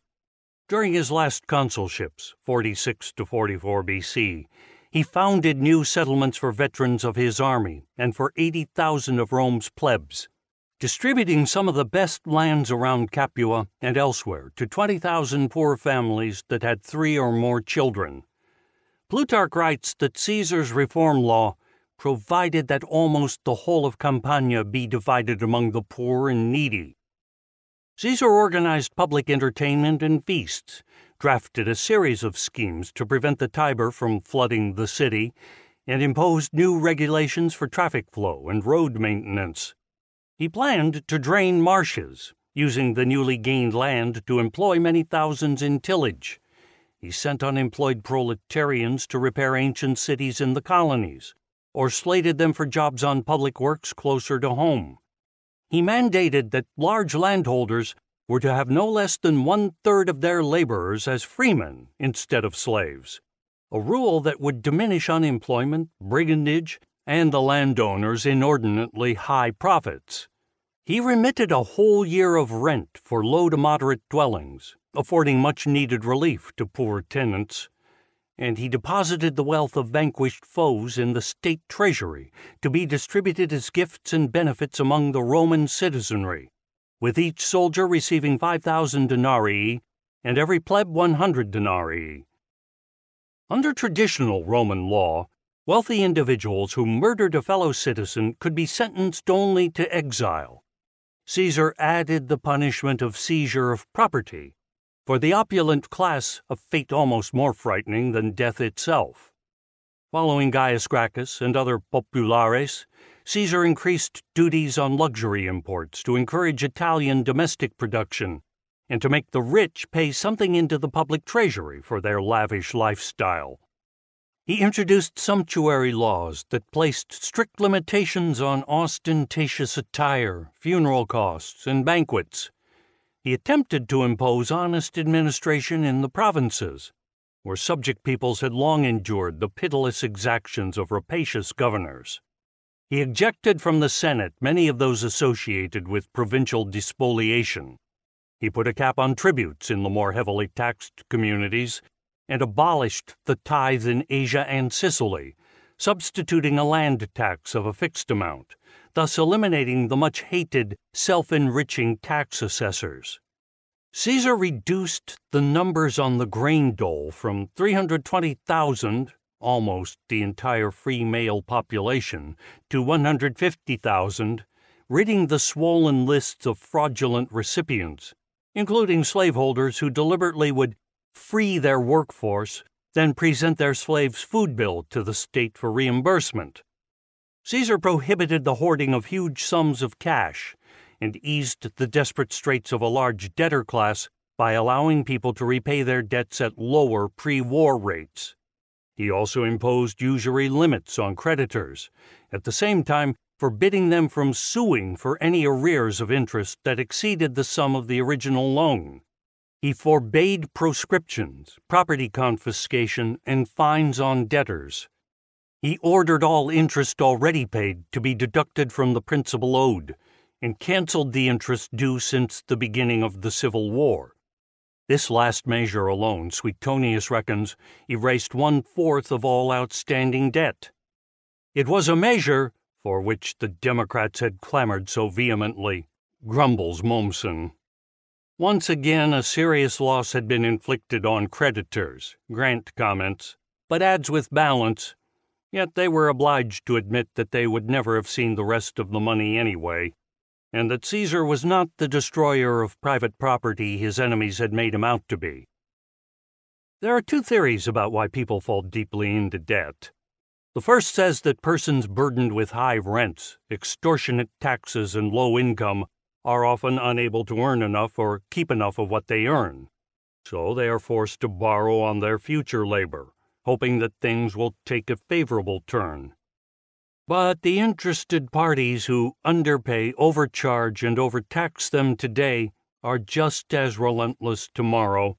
So debtors must borrow more, with an ever larger portion of their earnings going to interest payments, leaving even less for their needs and further increasing the pressure to borrow still more. This deepening cycle of debt eventually assumes ruinous proportions, forcing debtors to sell their small holdings and sometimes even themselves or their children into servitude. Such has been the plight of destitute populations through much of history, even to this day. The creditor class is more than just a dependent variable in all this. Its monopolization of capital and labor markets, its squeeze on prices and wages, its gouging of rents, are the very things that create penury and debt. The second theory claims that people incur debts because they are spendthrift ne'er do wells. The roles of victim and victimizer are reversed. The creditor is now seen as the victim, and the debtor as the victimizer. This model actually does explain some forms of debt, but it should not be applied to the penurious lower classes. In fact, it better describes the improvident scions of socially esteemed families, la jeunesse dorée, the gilded youth, and not so youthful, who live in a grand style, cultivating the magical art of borrowing forever while paying back never, as did Caesar himself during his early career. Such seemingly limitless credit is more apt to be extended to persons of venerable heritage, since their career prospects are considered good. In a letter to Caesar, Sallust inveighs against the young men beset with self consuming indulgences who squander not only their own patrimony, but that of others, forever pursuing new fortunes to repair the ruins of the old. They treat fiscal temperance as tantamount to miserliness, and parade their profligacy as a generosity of spirit. Caesar's efforts at easing the oppressive entrapment of debt were designed to help the laboring masses not the dissolute few. He took steps to limit the ascendancy of capital. According to Roman law, a debtor who could not meet his payments became a serf to his creditor. It was Caesar who gave insolvent individuals the right to cede their estates to the creditor, whether it sufficed or not, without having to surrender their personal freedom, a maxim upon which today's bankruptcy laws are based. A person's freedom was mandated to be inborn and unalienable, not bartered away like a piece of property, at least not if one were a free Roman citizen. Caesar was the first Roman ruler to grant the city's substantial Jewish population the right to practice Judaism, a religion that flabbergasted many polytheistic pagans because of its monotheism. As Dio Cassius remarked, Jews were distinguished especially by the fact that they do not honor any of the usual gods, but reverence mightily one particular deity. Even more puzzling, they believe their God to be invisible and inexpressible, yet omnipresent, and they worship him in the most extravagant fashion on earth, dedicating to him the day of Saturn, Saturday, on which, among many other most peculiar actions, they undertake no serious occupation. In an era when polity and religion were inextricably intertwined, Judaism took a position apart from the Roman state. Caesar was acquainted with the Jewish community in Rome, including its poor tanners, dockers, and other laborers. In 47 BC, untroubled by Judaism's singularities, he had the Senate ratify his treaties, guaranteeing extraterritorial rights to Jewish settlements throughout the empire as friends and allies of the Roman people that he had consorted with such a marginalized element as the Jewish proletariat must have been taken by the Optimates as confirmation of their worst presentiments about his loathsome leveling tendencies. Caesar granted citizenship to all medical practitioners and professors of liberal arts to encourage them to stay in Rome. He set about to provide Rome with the finest possible public libraries. In 47, he commissioned the prolific scholar and historian Marcus Terentius Varro to draw up plans for a grand new public library, modeled after the great one in Alexandria, a project that was left uncompleted after Caesar's death three years later. An enthusiastic supporter of libraries and learning, Julius Caesar has been falsely accused of having burned the Library of Alexandria during his expedition to Egypt in 48 to 47 a charge tirelessly reiterated by regiments of writers from Plutarch and Dio Cassius down to modern day biographers like Gelzer and Walter.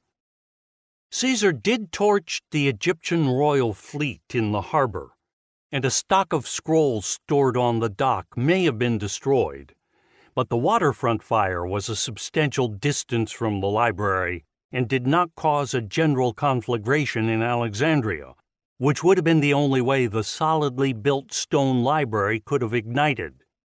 Writing over two centuries after Caesar's death, Florus says nothing about the Alexandrian library going up in flames, noting only that the fire consumed neighboring houses and dockyards.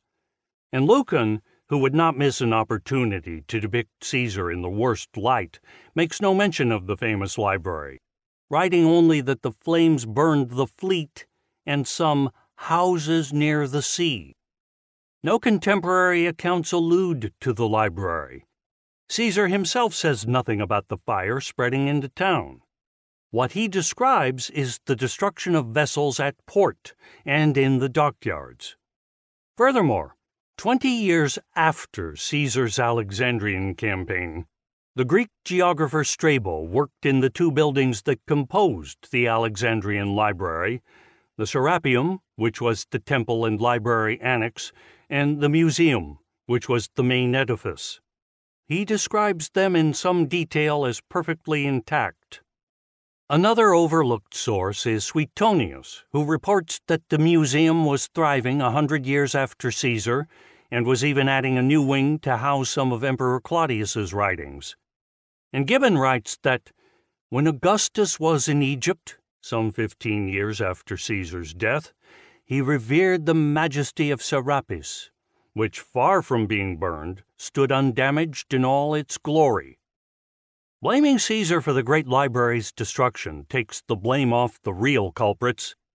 The Serapeum, containing hundreds of thousands of scrolls and codices dealing with history, natural science, and literature, was in fact brought to ruination by a throng of Christ worshippers, led by the Bishop Theophilus in AD 391. This was at a time when the ascendant Christian church was shutting down the ancient academies and destroying libraries and books throughout the empire as part of its totalistic war against pagan culture. The burning of books, Luciano Canfora notes, was part of the advent and imposition of Christianity as Gibbon describes it, Bishop Theophilus proceeded to demolish the Temple of Serapis. The valuable library of Alexandria was pillaged or destroyed, and near twenty years afterwards, the appearance of the empty shelves excited the regret and indignation of every spectator whose mind was not totally darkened by religious prejudice. The Christians also purged the museum, the main library, over the next two centuries, so that by the time it was completely destroyed by Islamic invaders in AD 641, it housed mostly patristic writings. Once Christianity gained ascendancy as the official religion under Emperor Constantine, Rome's 28 public libraries, like tombs, were closed forever, laments the noted 4th century pagan historian Ammianus Marcellinus. In pagan times, the Romans boasted libraries of up to 500,000 volumes. But under Christian hegemony, laypersons were regularly forbidden access to books. The profession of copyist disappeared, and so did most secular writings. By the 6th century, the largest monastic libraries contained collections numbering a paltry 200 to 600 books, predominantly religious in content. Livy commented that the writing of the history of the Roman people is a time honored task that many have undertaken. Yet almost all of these many Roman histories are lost to us. Of course, the ravages of time and fortune take their toll but so little of the prolific literature of the pagan era has survived, thanks in good part to the systematic campaigns waged by the Jesus proselytes against library archives, secular learning, and literacy in general. Though depicted as an oasis of learning amidst the brutish ignorance of the Dark Ages, the Christian Church actually was the major purveyor of that ignorance. Christianity's crusade to eradicate heathen culture and scholarship, a story not yet fully explored by latter day scholars, was not only directed against historiography, but carried over into the suppression of astronomy, biology, mathematics, medicine, anatomy, philosophy, literature, theater, music, and art. Still, this factoid about Caesar's burning of the Alexandria Library dies hard as scores of historians, in their time honored fashion, uncritically reiterate each other's misinformation without benefit of independent investigation. Plutarch faults Caesar for promulgating legislative proposals during his first consulship in 59 BC that were designed simply to please the commonality. Likewise, Dio Cassius maintains that during his first consulship Caesar wished to court the favor of the entire multitude, that he might make them his own to an even greater degree. Neither Plutarch nor Dio allow that Caesar might have pursued reformist policies because he was responding to popular pressure, and because he believed such reforms were just and beneficial to Rome and its people. Nor does Cicero, who voiced the fears of his privileged class, by equating redistributive reform with apocalyptic revolution. I foresee a bloodbath, an onslaught on private property, the return of exiles, and cancellation of debts. He believed Caesar would show no mercy in killing off the nobility and plundering the well to do. Others have coupled Caesar with Sulla, the bloodletting autocrat. Thus, Shackleton Bailey writes of the autocratic regimes of Sulla and Julius Caesar. Sir Ronald Syme goes further, implying that Caesar was even more self aggrandizing than Sulla. He had to curb the people's rights as Sulla had done, but Sulla resigned once he finished his reforms, for unlike Caesar, he had no desire to rule supreme and alone. The Roman plebs, though far less learned than our historians, were able to distinguish between the reactionary Sulla, whom they despised, and the reformist Caesar, whom they supported. Sulla imposed a retrogressive constitution. He suppressed any attempts at popular reform, stripped the people's tribunes of their ancient democratic authority, imposed a bloody terror upon popular forces, vested supreme power in the senatorial oligarchy, and abolished the grain dole Caesar did much the opposite. He initiated popular reforms, restored the tribune's authority, avoided the use of terror, made alliances with popular leaders, divested the senatorial oligarchy of much of its power, and maintained the grain dole. If he was criticized by some Democrats of his day, it was not for his resemblance to Sulla, but for not going far enough on debt abolition and other reforms, and for expending too much time and blood on foreign conquest. Unlike Sulla, Caesar showed remarkable clemency toward his enemies after the Civil War, in some instances not only sparing their lives and property, but restoring them to honors and office. He removed the ban on the families of those who had warred against him, as even Dio admits, granting them immunity with fair and equal terms. To the wives of the slain, he restored their dowries, and to their children granted a share in the property, thus putting mightily to shame Sulla's blood guiltiness. In 46, at the height of his fame as a military hero and domestic leader, he was showered with lavish awards and powers by the Senate, including the consulship for five consecutive years and the right to sit among the tribunes and exercise a veto. Appian reports that as consul, Caesar began regularly to bypass the Senate and deal only with the people's tribal assembly. Some gentlemen historians see this as evidence of his tyrannical disregard for the Constitution. It might just as well be seen as a democratic move away from the oligarchic senatorial system. John Dickinson charges that Caesar's moves to disempower the Senate were unaccompanied by any resolve to transfer power to popular institutions. His intent was to maintain a personal absolutism. Actually, Caesar's rulings from his first consulship in 59 to his last years as imperator were regularly sanctioned by decrees from the tribal assembly. It is not certain what Caesar would have done had he lived. His treatment of Athens suggests that he would have been receptive to democratic rule.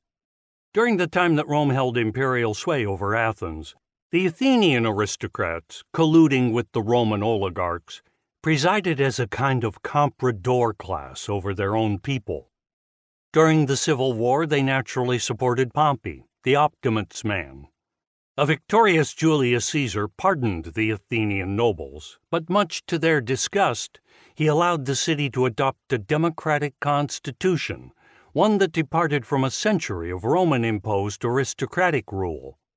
The common people of the other Greek cities that were ruled by Rome refused to stand against Caesar and openly resisted their Pompeian commanders.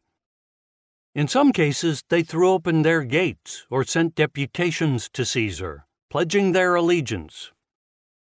Caesar also enfranchised the population in Cisalpine Gaul. After the Ides of March, Mark Antony published Caesar's plan to grant Roman franchise to Sicily. Cicero complained that Caesar had planned to confer citizenship not merely on individuals, but on entire nations and provinces. One of Caesar's first acts upon becoming consul was to have the proceedings of the Senate and Assembly publicly posted daily, making both bodies more accountable to the citizenry. During his first consulship in 59, he regularly disregarded auspices. He updated and streamlined the voter registration rolls, and he decisively terminated Cicero's political witch hunts against popular leaders supporting Clodius in driving Cicero into exile in 58 for what proved to be only a brief period. During his later consulships, he divested the senatorial oligarchy of its unaccountable executive powers, including its control over the treasury, and secured the power of the people's tribunate to initiate legislation. Whether such moves are deemed despotic or democratic depends on the perspective from which they are viewed. He accumulated individual power in order to break the oligarchic stranglehold and thereby initiate popular reforms. Without too much overreaching, we might say his reign can be called a dictatorship of the proletarii, an instance of ruling autocratically against plutocracy on behalf of the citizenry's substantive interests. Fully alive to the divisions that racked Roman society, Caesar offered a forecast that would prove prophetic. It is more important for Rome than for myself that I should survive. I have long been sated with power and glory, but should anything happen to me, Rome will enjoy no peace. A new civil war will break out under far worse conditions than the last. How did Caesar hope to avoid another civil war? With reforms well short of revolution, he would rein in the plundering excesses and worst abuses of the rich while giving something more to the toiling multitude, including a greater role in governance. The governing posts that demanded special confidence were filled by Caesar, as far as other considerations permitted, with his slaves, freedmen, or followers of humble birth. He promoted plebeians to the patriciate and increased the size of the Senate from 600 to 900, filling its ranks with equestrians and eminent provincials from Spain and Gaul. He even made senators of centurions, soldiers, scribes, and a small number of libertini, the latter being sons of liberated slaves who had risen to distinction on their own merit. He seemed to be following Sallust's surprisingly egalitarian advice. Let no one be thought more qualified, on account of his wealth, to pronounce judgments on the lives and characters of his fellow citizens, nor let anyone be chosen praetor or consul from regard to fortune, but to merit. Needless to say, these newly created senators, men of humble antecedents, were snubbed by the senatorial blue bloods and moneybags. In a letter to his rich friend Atticus, Cicero, unmindful of the slights he himself endured at the hands of the Optimates, or perhaps compensating for them, complains of the newcomers. Ye gods, what a following! What desperate gangs! Centuries later, Gibbon describes Caesar's introduction of soldiers, strangers, and half barbarians into the Senate as an abuse of scandalous proportions. In modern times, we have the estimable Sir Ronald Syme, who dismisses the new senatorial appointees as nothing more than a ghastly and disgusting rabble. The same nobles who supposedly were so protective of Republican rule showed only hostility toward Republican education. The first school for the study of Latin rhetoric, opened in Rome circa 95 to 93 BC by a supporter of Marius, was closed soon after by aristocratic censors who felt the schoolmaster was assigning politically unacceptable topics. The censors opposed all efforts at cultivating the oratorical gifts of youthful commoners who might incite democratic audiences and compete in courtrooms or election campaigns with the young bloods of aristocratic families. The oligarchs were determined that nobody but their own sons and other well placed class collaborators should be armed with the weaponry of rhetoric and other such educational advantages. So they set about shutting down the unwelcome innovators. Popular schools of Latin oratory were not reopened until the consulships of Julius Caesar. On this issue, too, it was not he, but his enemies who sought to shut out Rome's citizenry from republican governance. All this said, there are aspects of Caesar's career that suggest something other than popular rule. He was made prefect of morals, praefectus moribus, and arranged that half the magistrates be nominated by himself, again bypassing the Senate. He could sit on the curule chair between the consuls at all meetings and speak first on all questions. His triumphal chariot was placed on the Capitol opposite Jupiter's.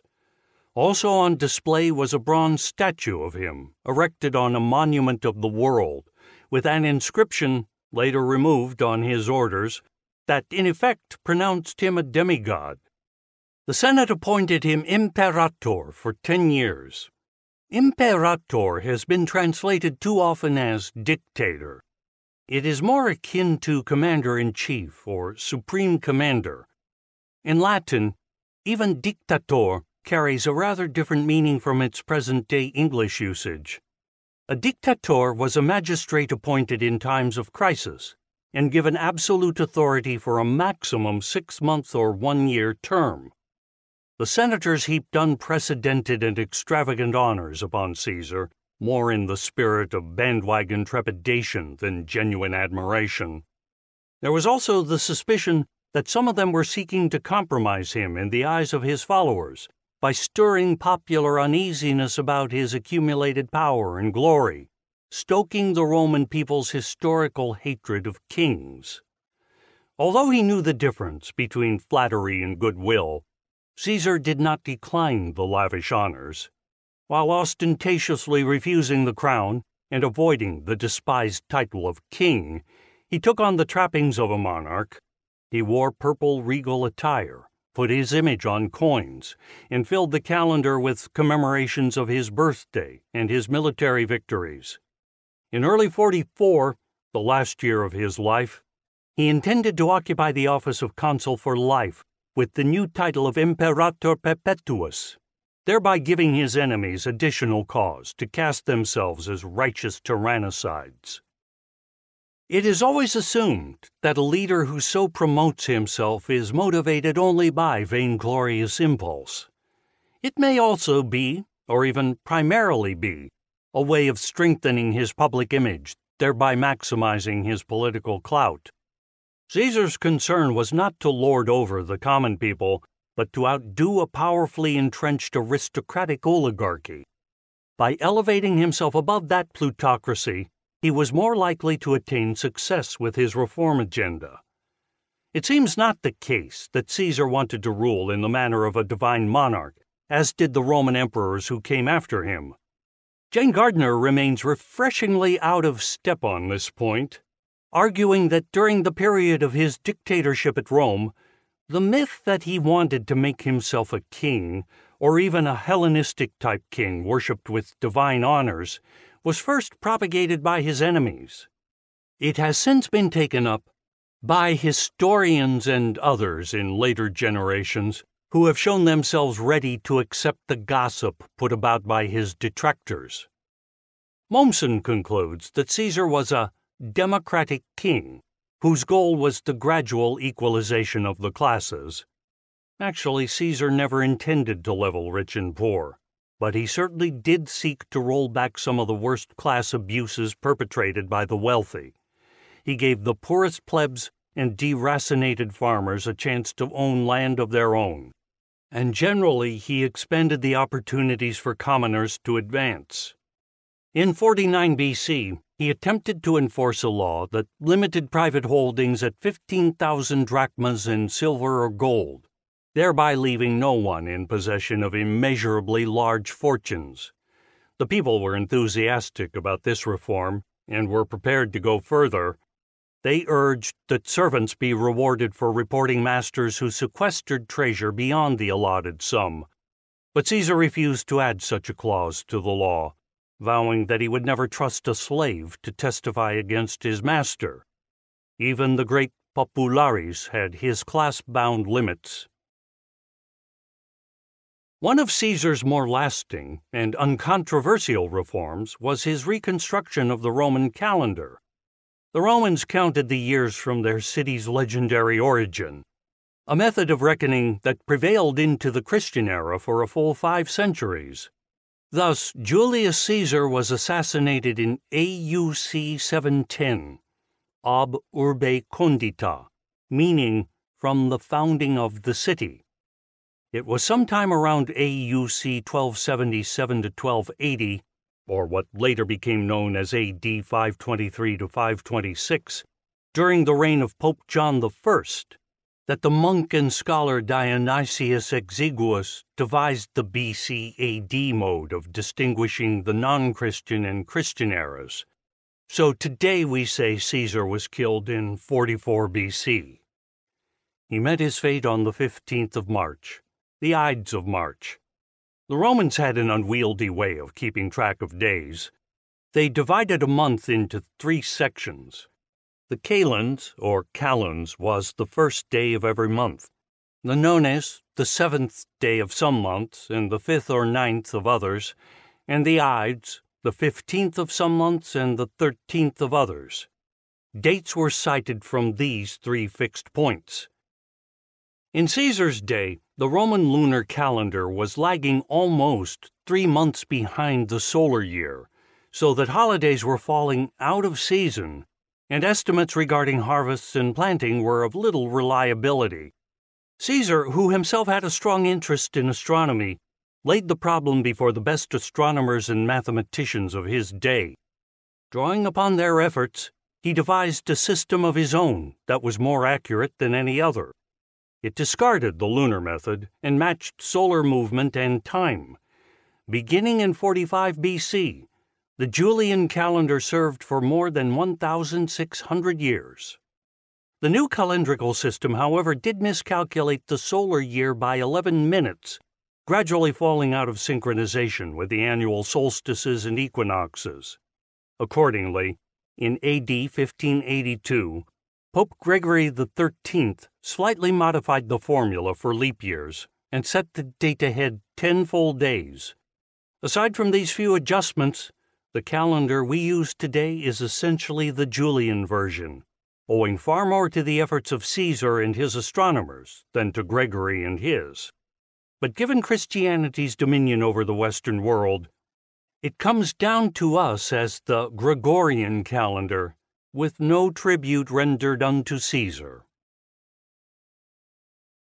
Chapter 9 The Assassination Cowards die many times before their deaths. The valiant never taste of death but once. Julius Caesar, Act 2, Scene 2. For Brutus is an honorable man, so are they all, all honorable men. Julius Caesar, Act 3, Scene 2. The story of Caesar's assassination comes down to us as a mixture of fact and fiction, presented here with due caution for its less probable parts. The conspirators were preparing to do away with Caesar even as they paid homage to him. As Dio writes, the honors they heaped on him were all in excess, some as an act of extreme flattery toward him, and others as sarcastic ridicule, because they wished to make him envied and disliked as quickly as possible, that he might the sooner perish. So they strove to embitter even his best friends against him by calling him king, a name often heard in their deliberations. The conspiracy was hatched, if we are to follow Plutarch, when Gaius Cassius broached the subject with his brother in law Marcus Brutus and prevailed upon him to join in the undertaking. Cassius and Brutus had fought under Pompey, only to be pardoned by Caesar after the war. A surprise participant in the plot was Decimus Brutus, only distantly related to Marcus, one of Caesar's intimate associates and most competent officers in Gaul, who in the end felt a greater loyalty to his aristocratic class than to his commander's reform agenda. A long standing legend has it that Caesar harbored a special fondness for Marcus Brutus because he was born at the time Caesar was having a protracted love affair with his mother, Servilia, and may have been Caesar's own son. This silly tale is as old as Plutarch and Appian, and as recent as Will Durant. As historical myths go, it is of unimposing magnitude. Still, it is curious how it survives to this day, given that Caesar was barely 15 years old when Brutus was born in 85 BC. By the time Caesar first slept with Servilia, her son must have been 20 years old or more. It is reported that Caesar was much concerned for Marcus Brutus's safety at Pharsalus, issuing orders to his commanders that on no account must he be slain in the fighting, if Brutus surrendered, he was to be taken alive. If he resisted capture, they were to let him go without violence. But Caesar did this not because of a suspected paternity, but for the sake of Brutus's mother, who was said to be one of the few real loves of his life. The conspirators numbered about sixty, according to Suetonius. Appian identifies fifteen by name. They included many of the leading citizens of Rome, the men most prominent for their ancestry, their prestige, and their personal qualities, as Plutarch describes them. A paramount figure, Cicero, was not asked to participate, even though Cassius and Brutus knew he would be well disposed to the deed. They feared that Cicero's inborn timidity, plus the caution that advanced age had put on him, and his insistence on eliminating the smallest risk to any plan, might blunt their resolve at the very moment when decisive action was imperative. One strategy they considered was to wait for the consular elections, when Caesar would situate himself on the wooden bridge used by voters walking to the poll. Some of the conspirators could topple him over the rail, while their confederates lurked below, with daggers drawn. Another possibility was to attack him while he was en route to one of several public ceremonies. It soon became known that Caesar was planning to leave the city on the 18th of March for a military campaign against the Getae and the Parthians, whom Roman leaders had long considered to be threatening in the east. Once embarked on that venture, he would be beyond the assassin's reach. So, when it was announced that he was meeting with the Senate on the 15th of March in a hall adjacent to the theater of Pompey, in what probably would be his last public appearance before departing, the plotters fixed upon that occasion to strike. A Senate session would provide a perfect cover for the large group of accomplices to muster their full strength without inviting unwanted attention.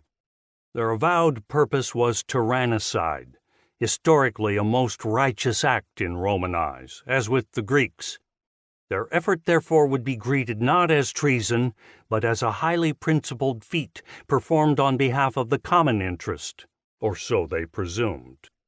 Few ancient or modern historians take note of the actual politico economic interests underlying the assassination, so it is a pleasant surprise to come upon the following comment in such an unlikely place as Major General Fuller's biography of Caesar.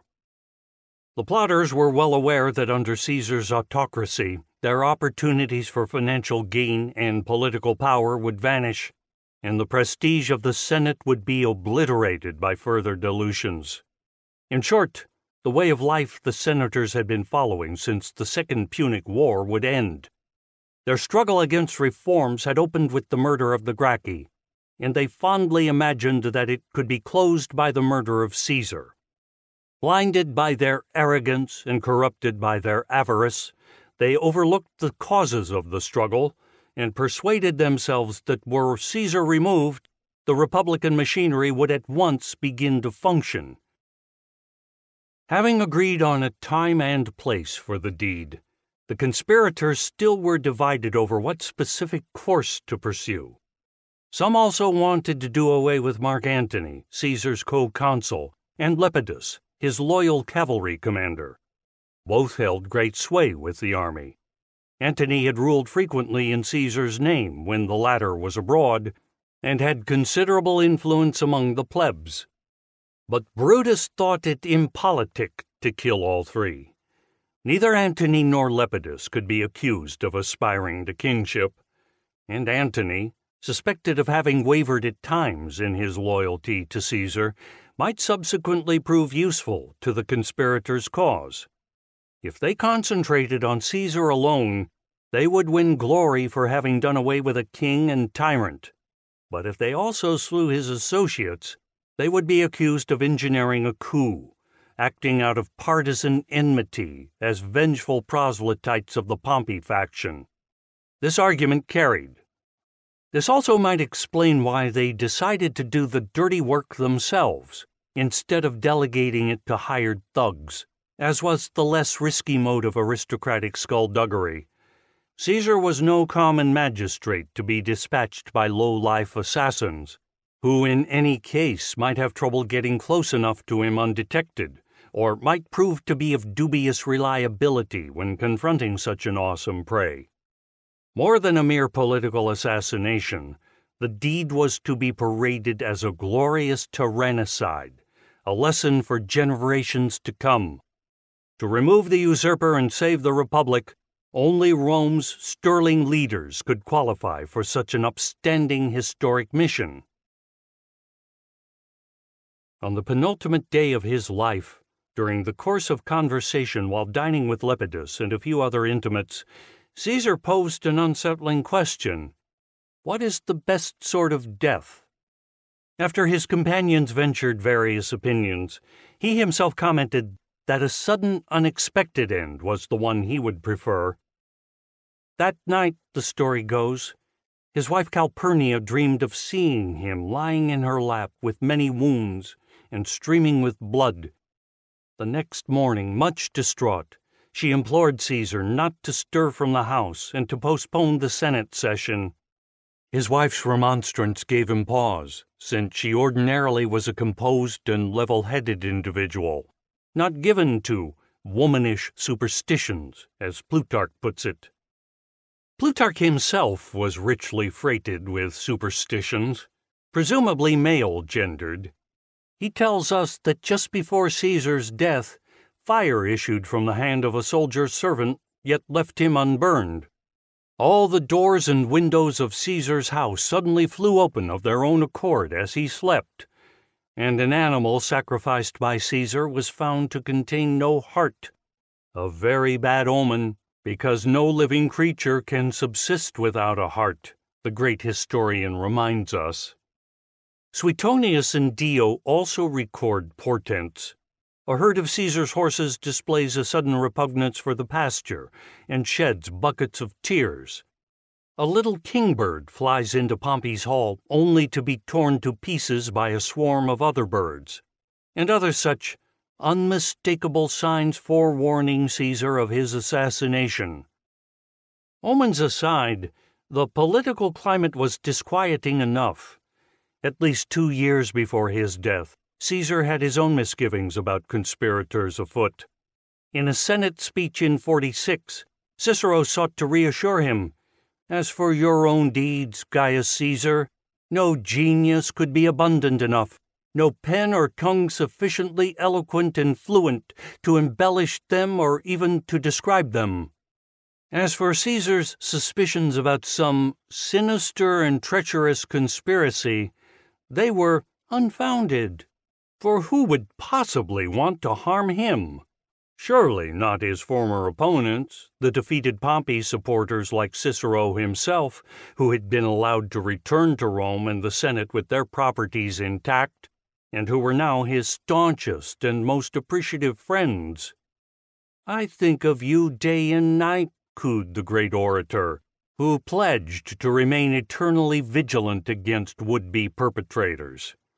Since you feel there is some hidden danger to guard against, we senators promise you sentinels and bodyguards, and we swear we will protect you ourselves with our own breasts and bodies. Such cloying reassurances failed to put Caesar at ease about his newfound friends. Shortly before the Ides of March, he voiced his suspicion that Cassius was up to no good. Plutarch has him saying, what do you think Cassius is aiming at? I don't like him. He looks so gaunt. Caesar said he entertained no fear of such fat, luxurious men as Mark Antony and Dolabella, but rather the pale, lean fellows such as Cassius and Brutus. Thus did Plutarch inspire Shakespeare's memorable lines Antonius, let me have men about me that are fat. Yon Cassius has a lean and hungry look. Now, on the fateful morning of the 15th of March, uneasy about Calpurnia's dream, Caesar turned to Antony, who had just arrived at his house, and instructed him to go postpone the Senate session. But Decimus Brutus, one of the few to have regular access to his residence, entered as Antony was about to leave. On hearing of Caesar's decision, Decimus strongly urged a reconsideration the senators have been waiting in attendance for some time, having been called into session by Caesar. Imagine their reaction if someone arrives and dismisses them until such time as Calpurnia should chance to have more pleasant dreams. He must not give his opponents further pretext for taking umbrage, fueling the charge that his rule is insultingly arbitrary. Is it like Caesar to hide behind a woman's fears or give such weight to superstition? Even if he were strongly inclined to think the day unfavorable, it would be more fitting if he went to the Senate and himself announced that he was postponing the meeting to a later occasion. Caesar was persuaded. He allowed Decimus to walk him out of the house to where his litter bearers waited. As the litter moved through the gathered crowd, Artemidorus, a Greek teacher of logic and former tutor of Marcus Brutus, having caught wind of the conspiracy, sought to warn Caesar. Accounts vary. Some have Artemidorus running to Caesar's house after his departure, then failing to catch up to the litter bearers. Others having reaching Caesar and urgently handing him a note outlining the plot. But given the press of petitioners, Caesar had no chance to read it. Others say it was someone else, perhaps a servant, who gave Caesar the note. All sources seem to agree that some vain attempt was made to alert him. Before entering the hall, it is said that Caesar confronted Spurina, the soothsayer, who previously had warned that a calamity would befall him no later than the Ides of March. The Ides of March are come, he chided Spurina, who responded, Yes, they are come, but they are not yet past. Foregoing further divinations and pressed forward by enemies who pretended to be his friends, he made his way into the Senate House. For Caesar had to suffer Caesar's fate, as Appian phrases it. No personal guard accompanied him, for his dignitas forbade that he should betray apprehension, especially before the very Senate that was pledged to guard his life. He is quoted as saying, There is no worse fate than to be continuously protected, for that means you are in constant fear. The conspirators stationed a backup complement of gladiators in the adjoining theater who could rush to their assistance should senators loyal to Caesar give them trouble. They were especially concerned about Mark Antony, a physically powerful man, not easily routed, he would likely be situated close to Caesar. So they contrived to have Gaius Trebonius, Antony's acquaintance and one of the conspirators, detain him in conversation outside the hall. Upon Caesar's entrance, everyone rose to his feet. A group of senators quickly gathered about him in an apparently friendly manner. Caesar had scarcely occupied the ceremonial chair when one of them, Tillius Cimber, petitioned that his brother be allowed to return from exile. Caesar waved him aside. This was not the time for such a matter. They could pursue it on some other occasion. Others moved close, pretending to join in the request. Then suddenly, Tillius laid hold of Caesar's robe, yanking it down from his shoulder, the signal for the assault. The first blow came from behind, delivered by a trembling Publius Casca. It missed its mark, grazing Caesar about the shoulder. He whirled about, seizing his assailant by the arm and wounding him with the stylus he used for writing. Caesar then bolted forward, only to be slashed in the face by Cassius. Desperately flaying at his attackers and issuing furious cries like a trapped beast, he took another blade into his side then swift thrusts into his thigh, his back, and his groin, until he staggered and collapsed, some say at the base of Pompey's statue. Even then, the assailants continued savaging him with their daggers, some of them accidentally cutting each other in the melee. Suddenly, all was quiet. Caesar lay motionless, bleeding to death from twenty three stab wounds. At this point, Marcus Brutus turned to the Senate Assembly to reassure them that all was well. He would now set forth the reasons behind this act of tyrannicide. Certainly, here was an apt venue for discoursing on the more unsavory imperatives of Republican restoration. But the senators were in no mood for a civics lesson. Frozen in astonishment for the brief seconds of the onslaught, they began stampeding out of the hall, tripping over each other as they fled, some fearing they might be the next victims, others just wishing to distance themselves from the murder and all its frightful implications. Brutus and his confederates followed them out, triumphantly brandishing their blood stained weapons. Being still hot from their exploit, they marched as a body, not like perpetrators who thought of taking flight, but with an air of lordly assurance, calling to the people to reclaim their liberty and inviting persons of rank to join them. Some of the latter did enter their procession, acting now as if they too were authors of the bloody design and could claim a portion of its honor. In the empty meeting hall, Caesar's body lay crumpled in lonely silence throughout much of the day. Eventually, three of his slaves ventured in and carted it away. Thus did Gaius Julius Caesar meet his sorry fate in his fifty sixth year, on the Ides of March, 44 BC.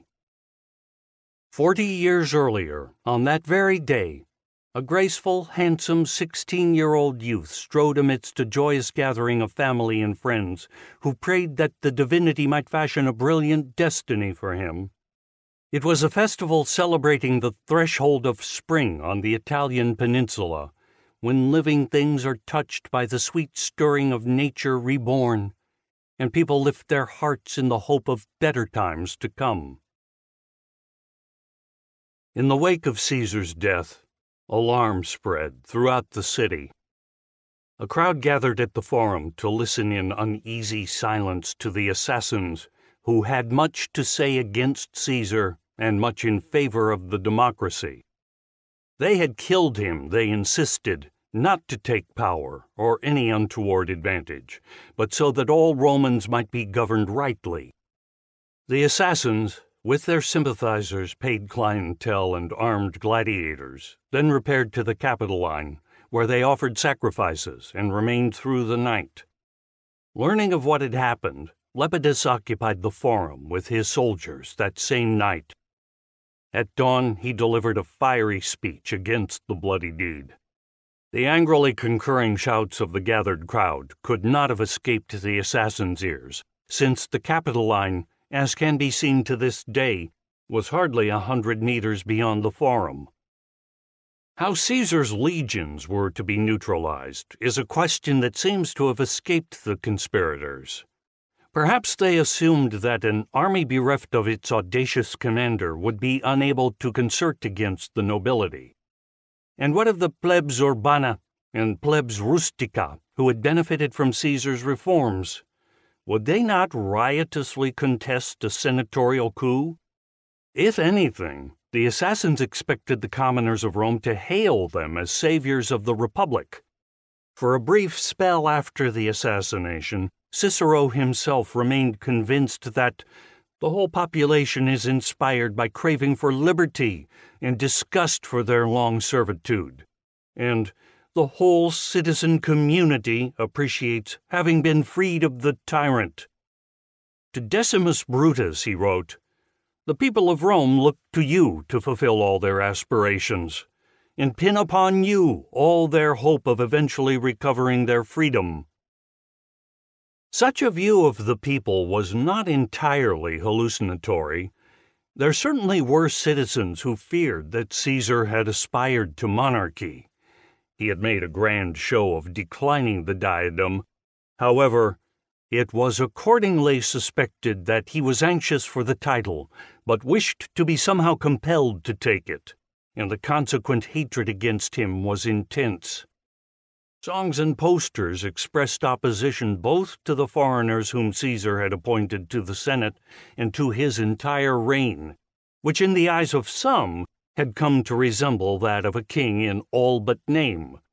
And probably some Democrats were put off by his apparently monarchical pretensions and by what they saw as the halfway nature of his reforms.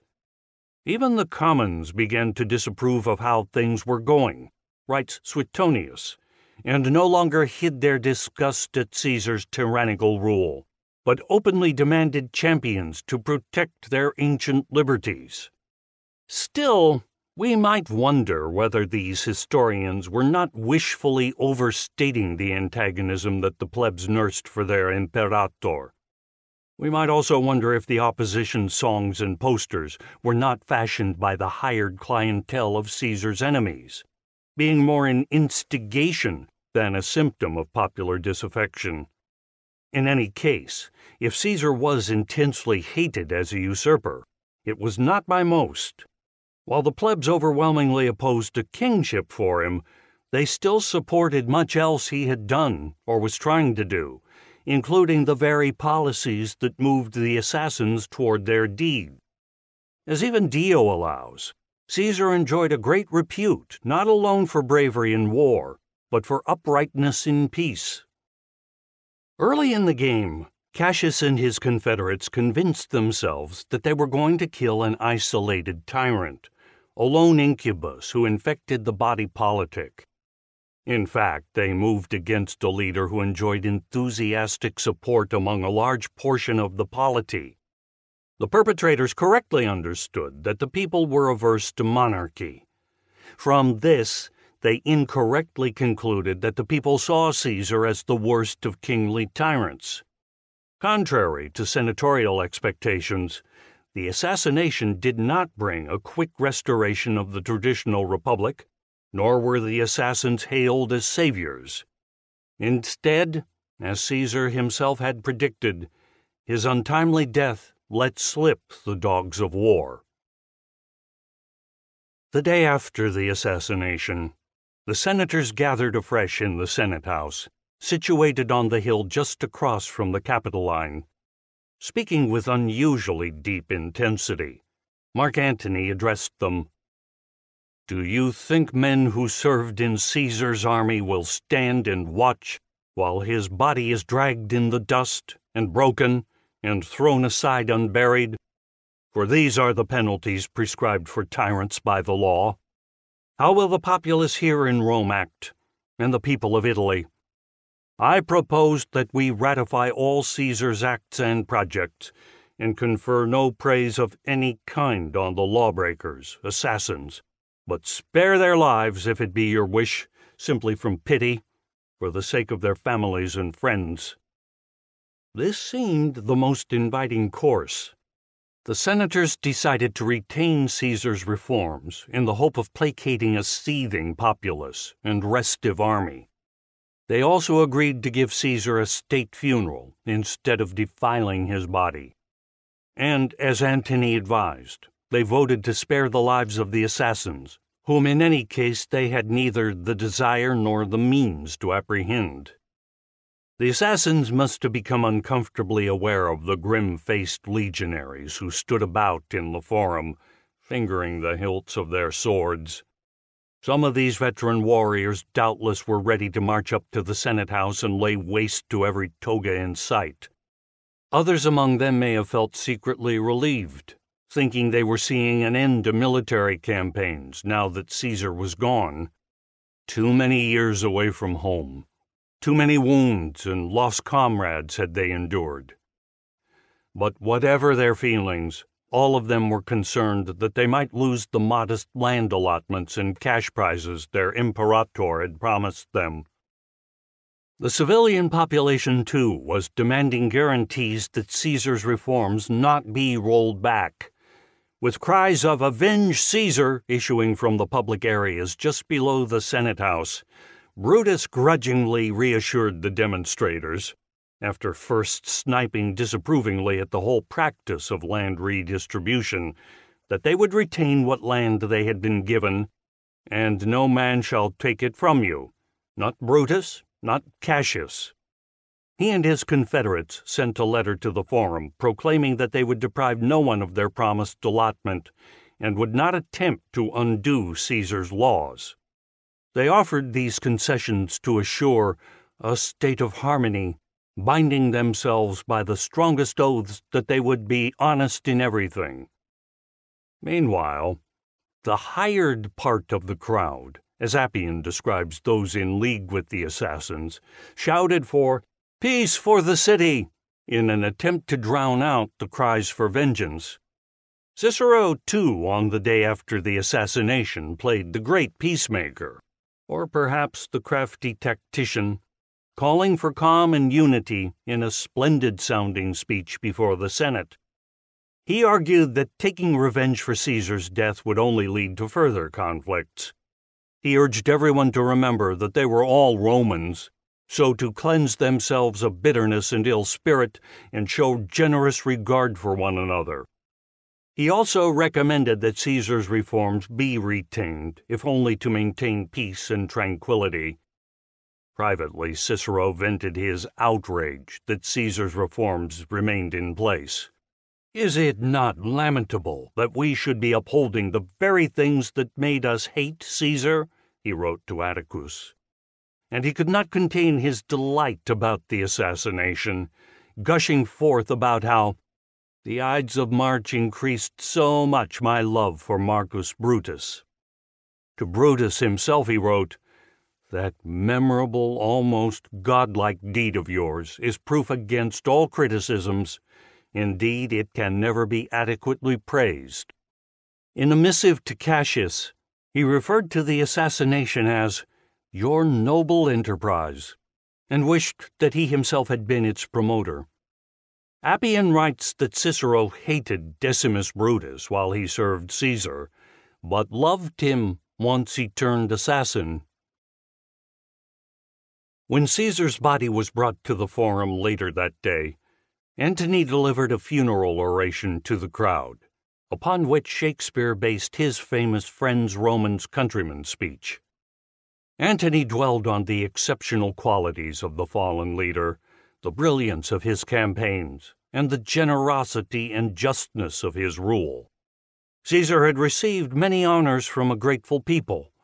He had mercifully pardoned opponents and even assigned them honors, pursuing a policy of reconciliation rather than retribution.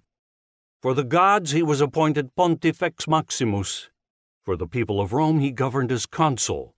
To his troops he was imperator, and to his enemies he was dictator. It was Caesar who enacted special laws against murder.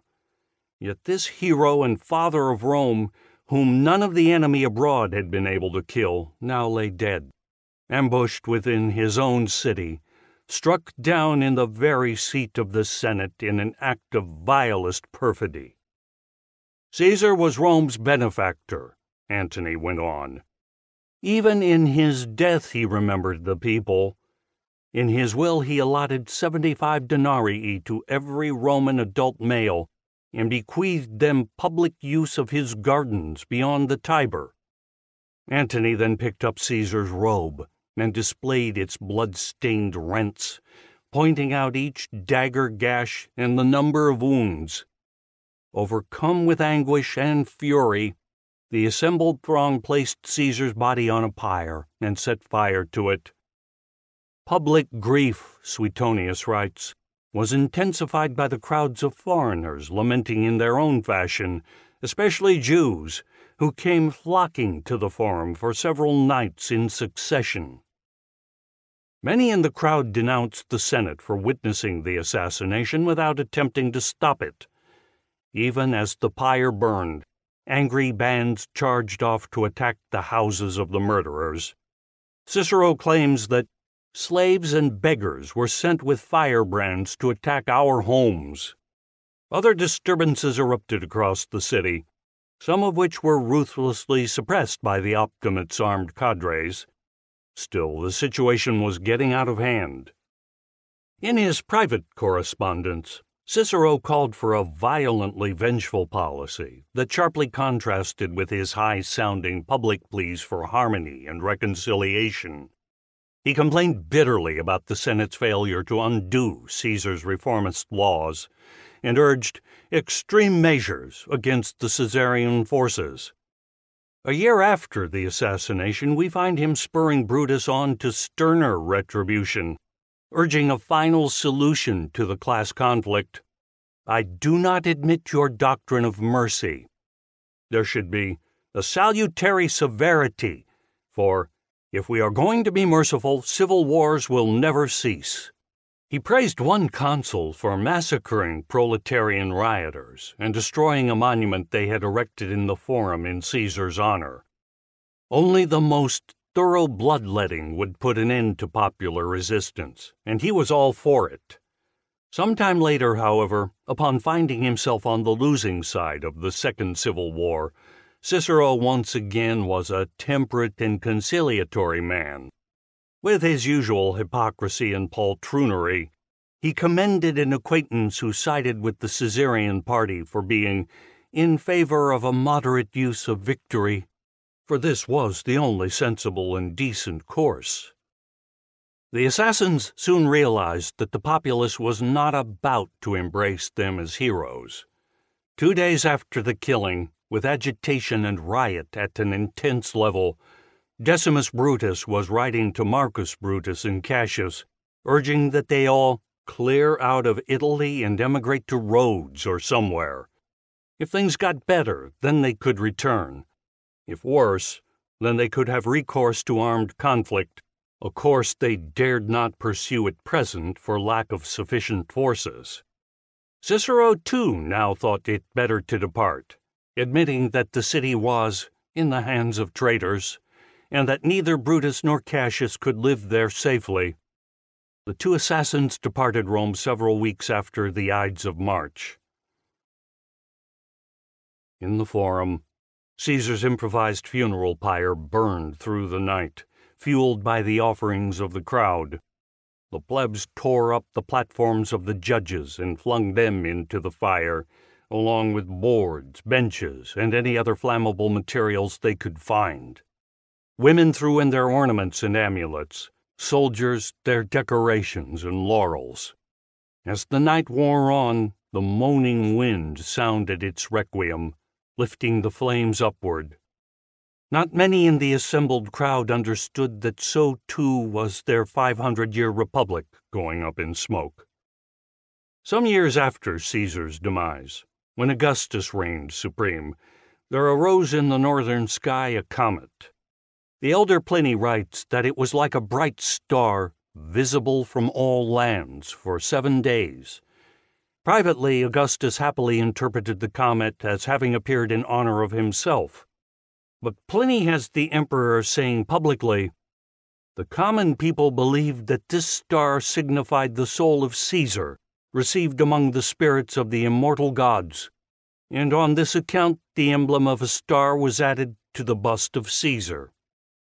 Today in modern Rome, amidst the ruins of the Forum, there stands the Temple of Julius Caesar, reputedly built upon the very site where his earthly remains had been burned. Indeed, it seems centrally situated in the Forum, just where Caesar's body would most likely have been placed. The temple is a modest, one story structure composed of the dark, narrow bricks that were the common building material of the Republic's public edifices. Rome did not become a city of marble until Augustus. It is said that the ashes of Caesar's pyre still rest somewhere beneath the structure. To this day, every year on the 15th of March, numerous bouquets of flowers are left at the temple entrance by persons unknown. Chapter 10 The Liberties of Power our reasons are so full of good regard. Julius Caesar, Act 3, Scene 1. Some historians seem to think that Caesar's assassination was the outcome of a clash of egos. Being so overshadowed by this remarkable individual, the uneasy aristocrats decided to cut him down. As Dio asserts, they acted out of jealousy of Caesar's onward progress and hatred of his being esteemed above others. For Suetonius, what made them despise him so bitterly was his failure to rise to greet the Senate when it approached him with an imposing list of honors. While exchanges between Caesar and his opponents were often caustic, such incidents hardly explain why the Optimates opted for murder. Suetonius himself acknowledges that Caesar went out of his way to cultivate amicable relations with members of the Senate, including some bitter enemies.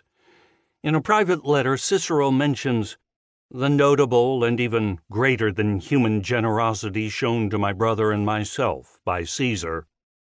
As late as August or September 46 BC, he wrote that Caesar was daily becoming more conciliatory toward his opponents Yet, of course, Cicero enthusiastically sided with the assassins, finding his class interest far more compelling than Caesar's personal magnanimity.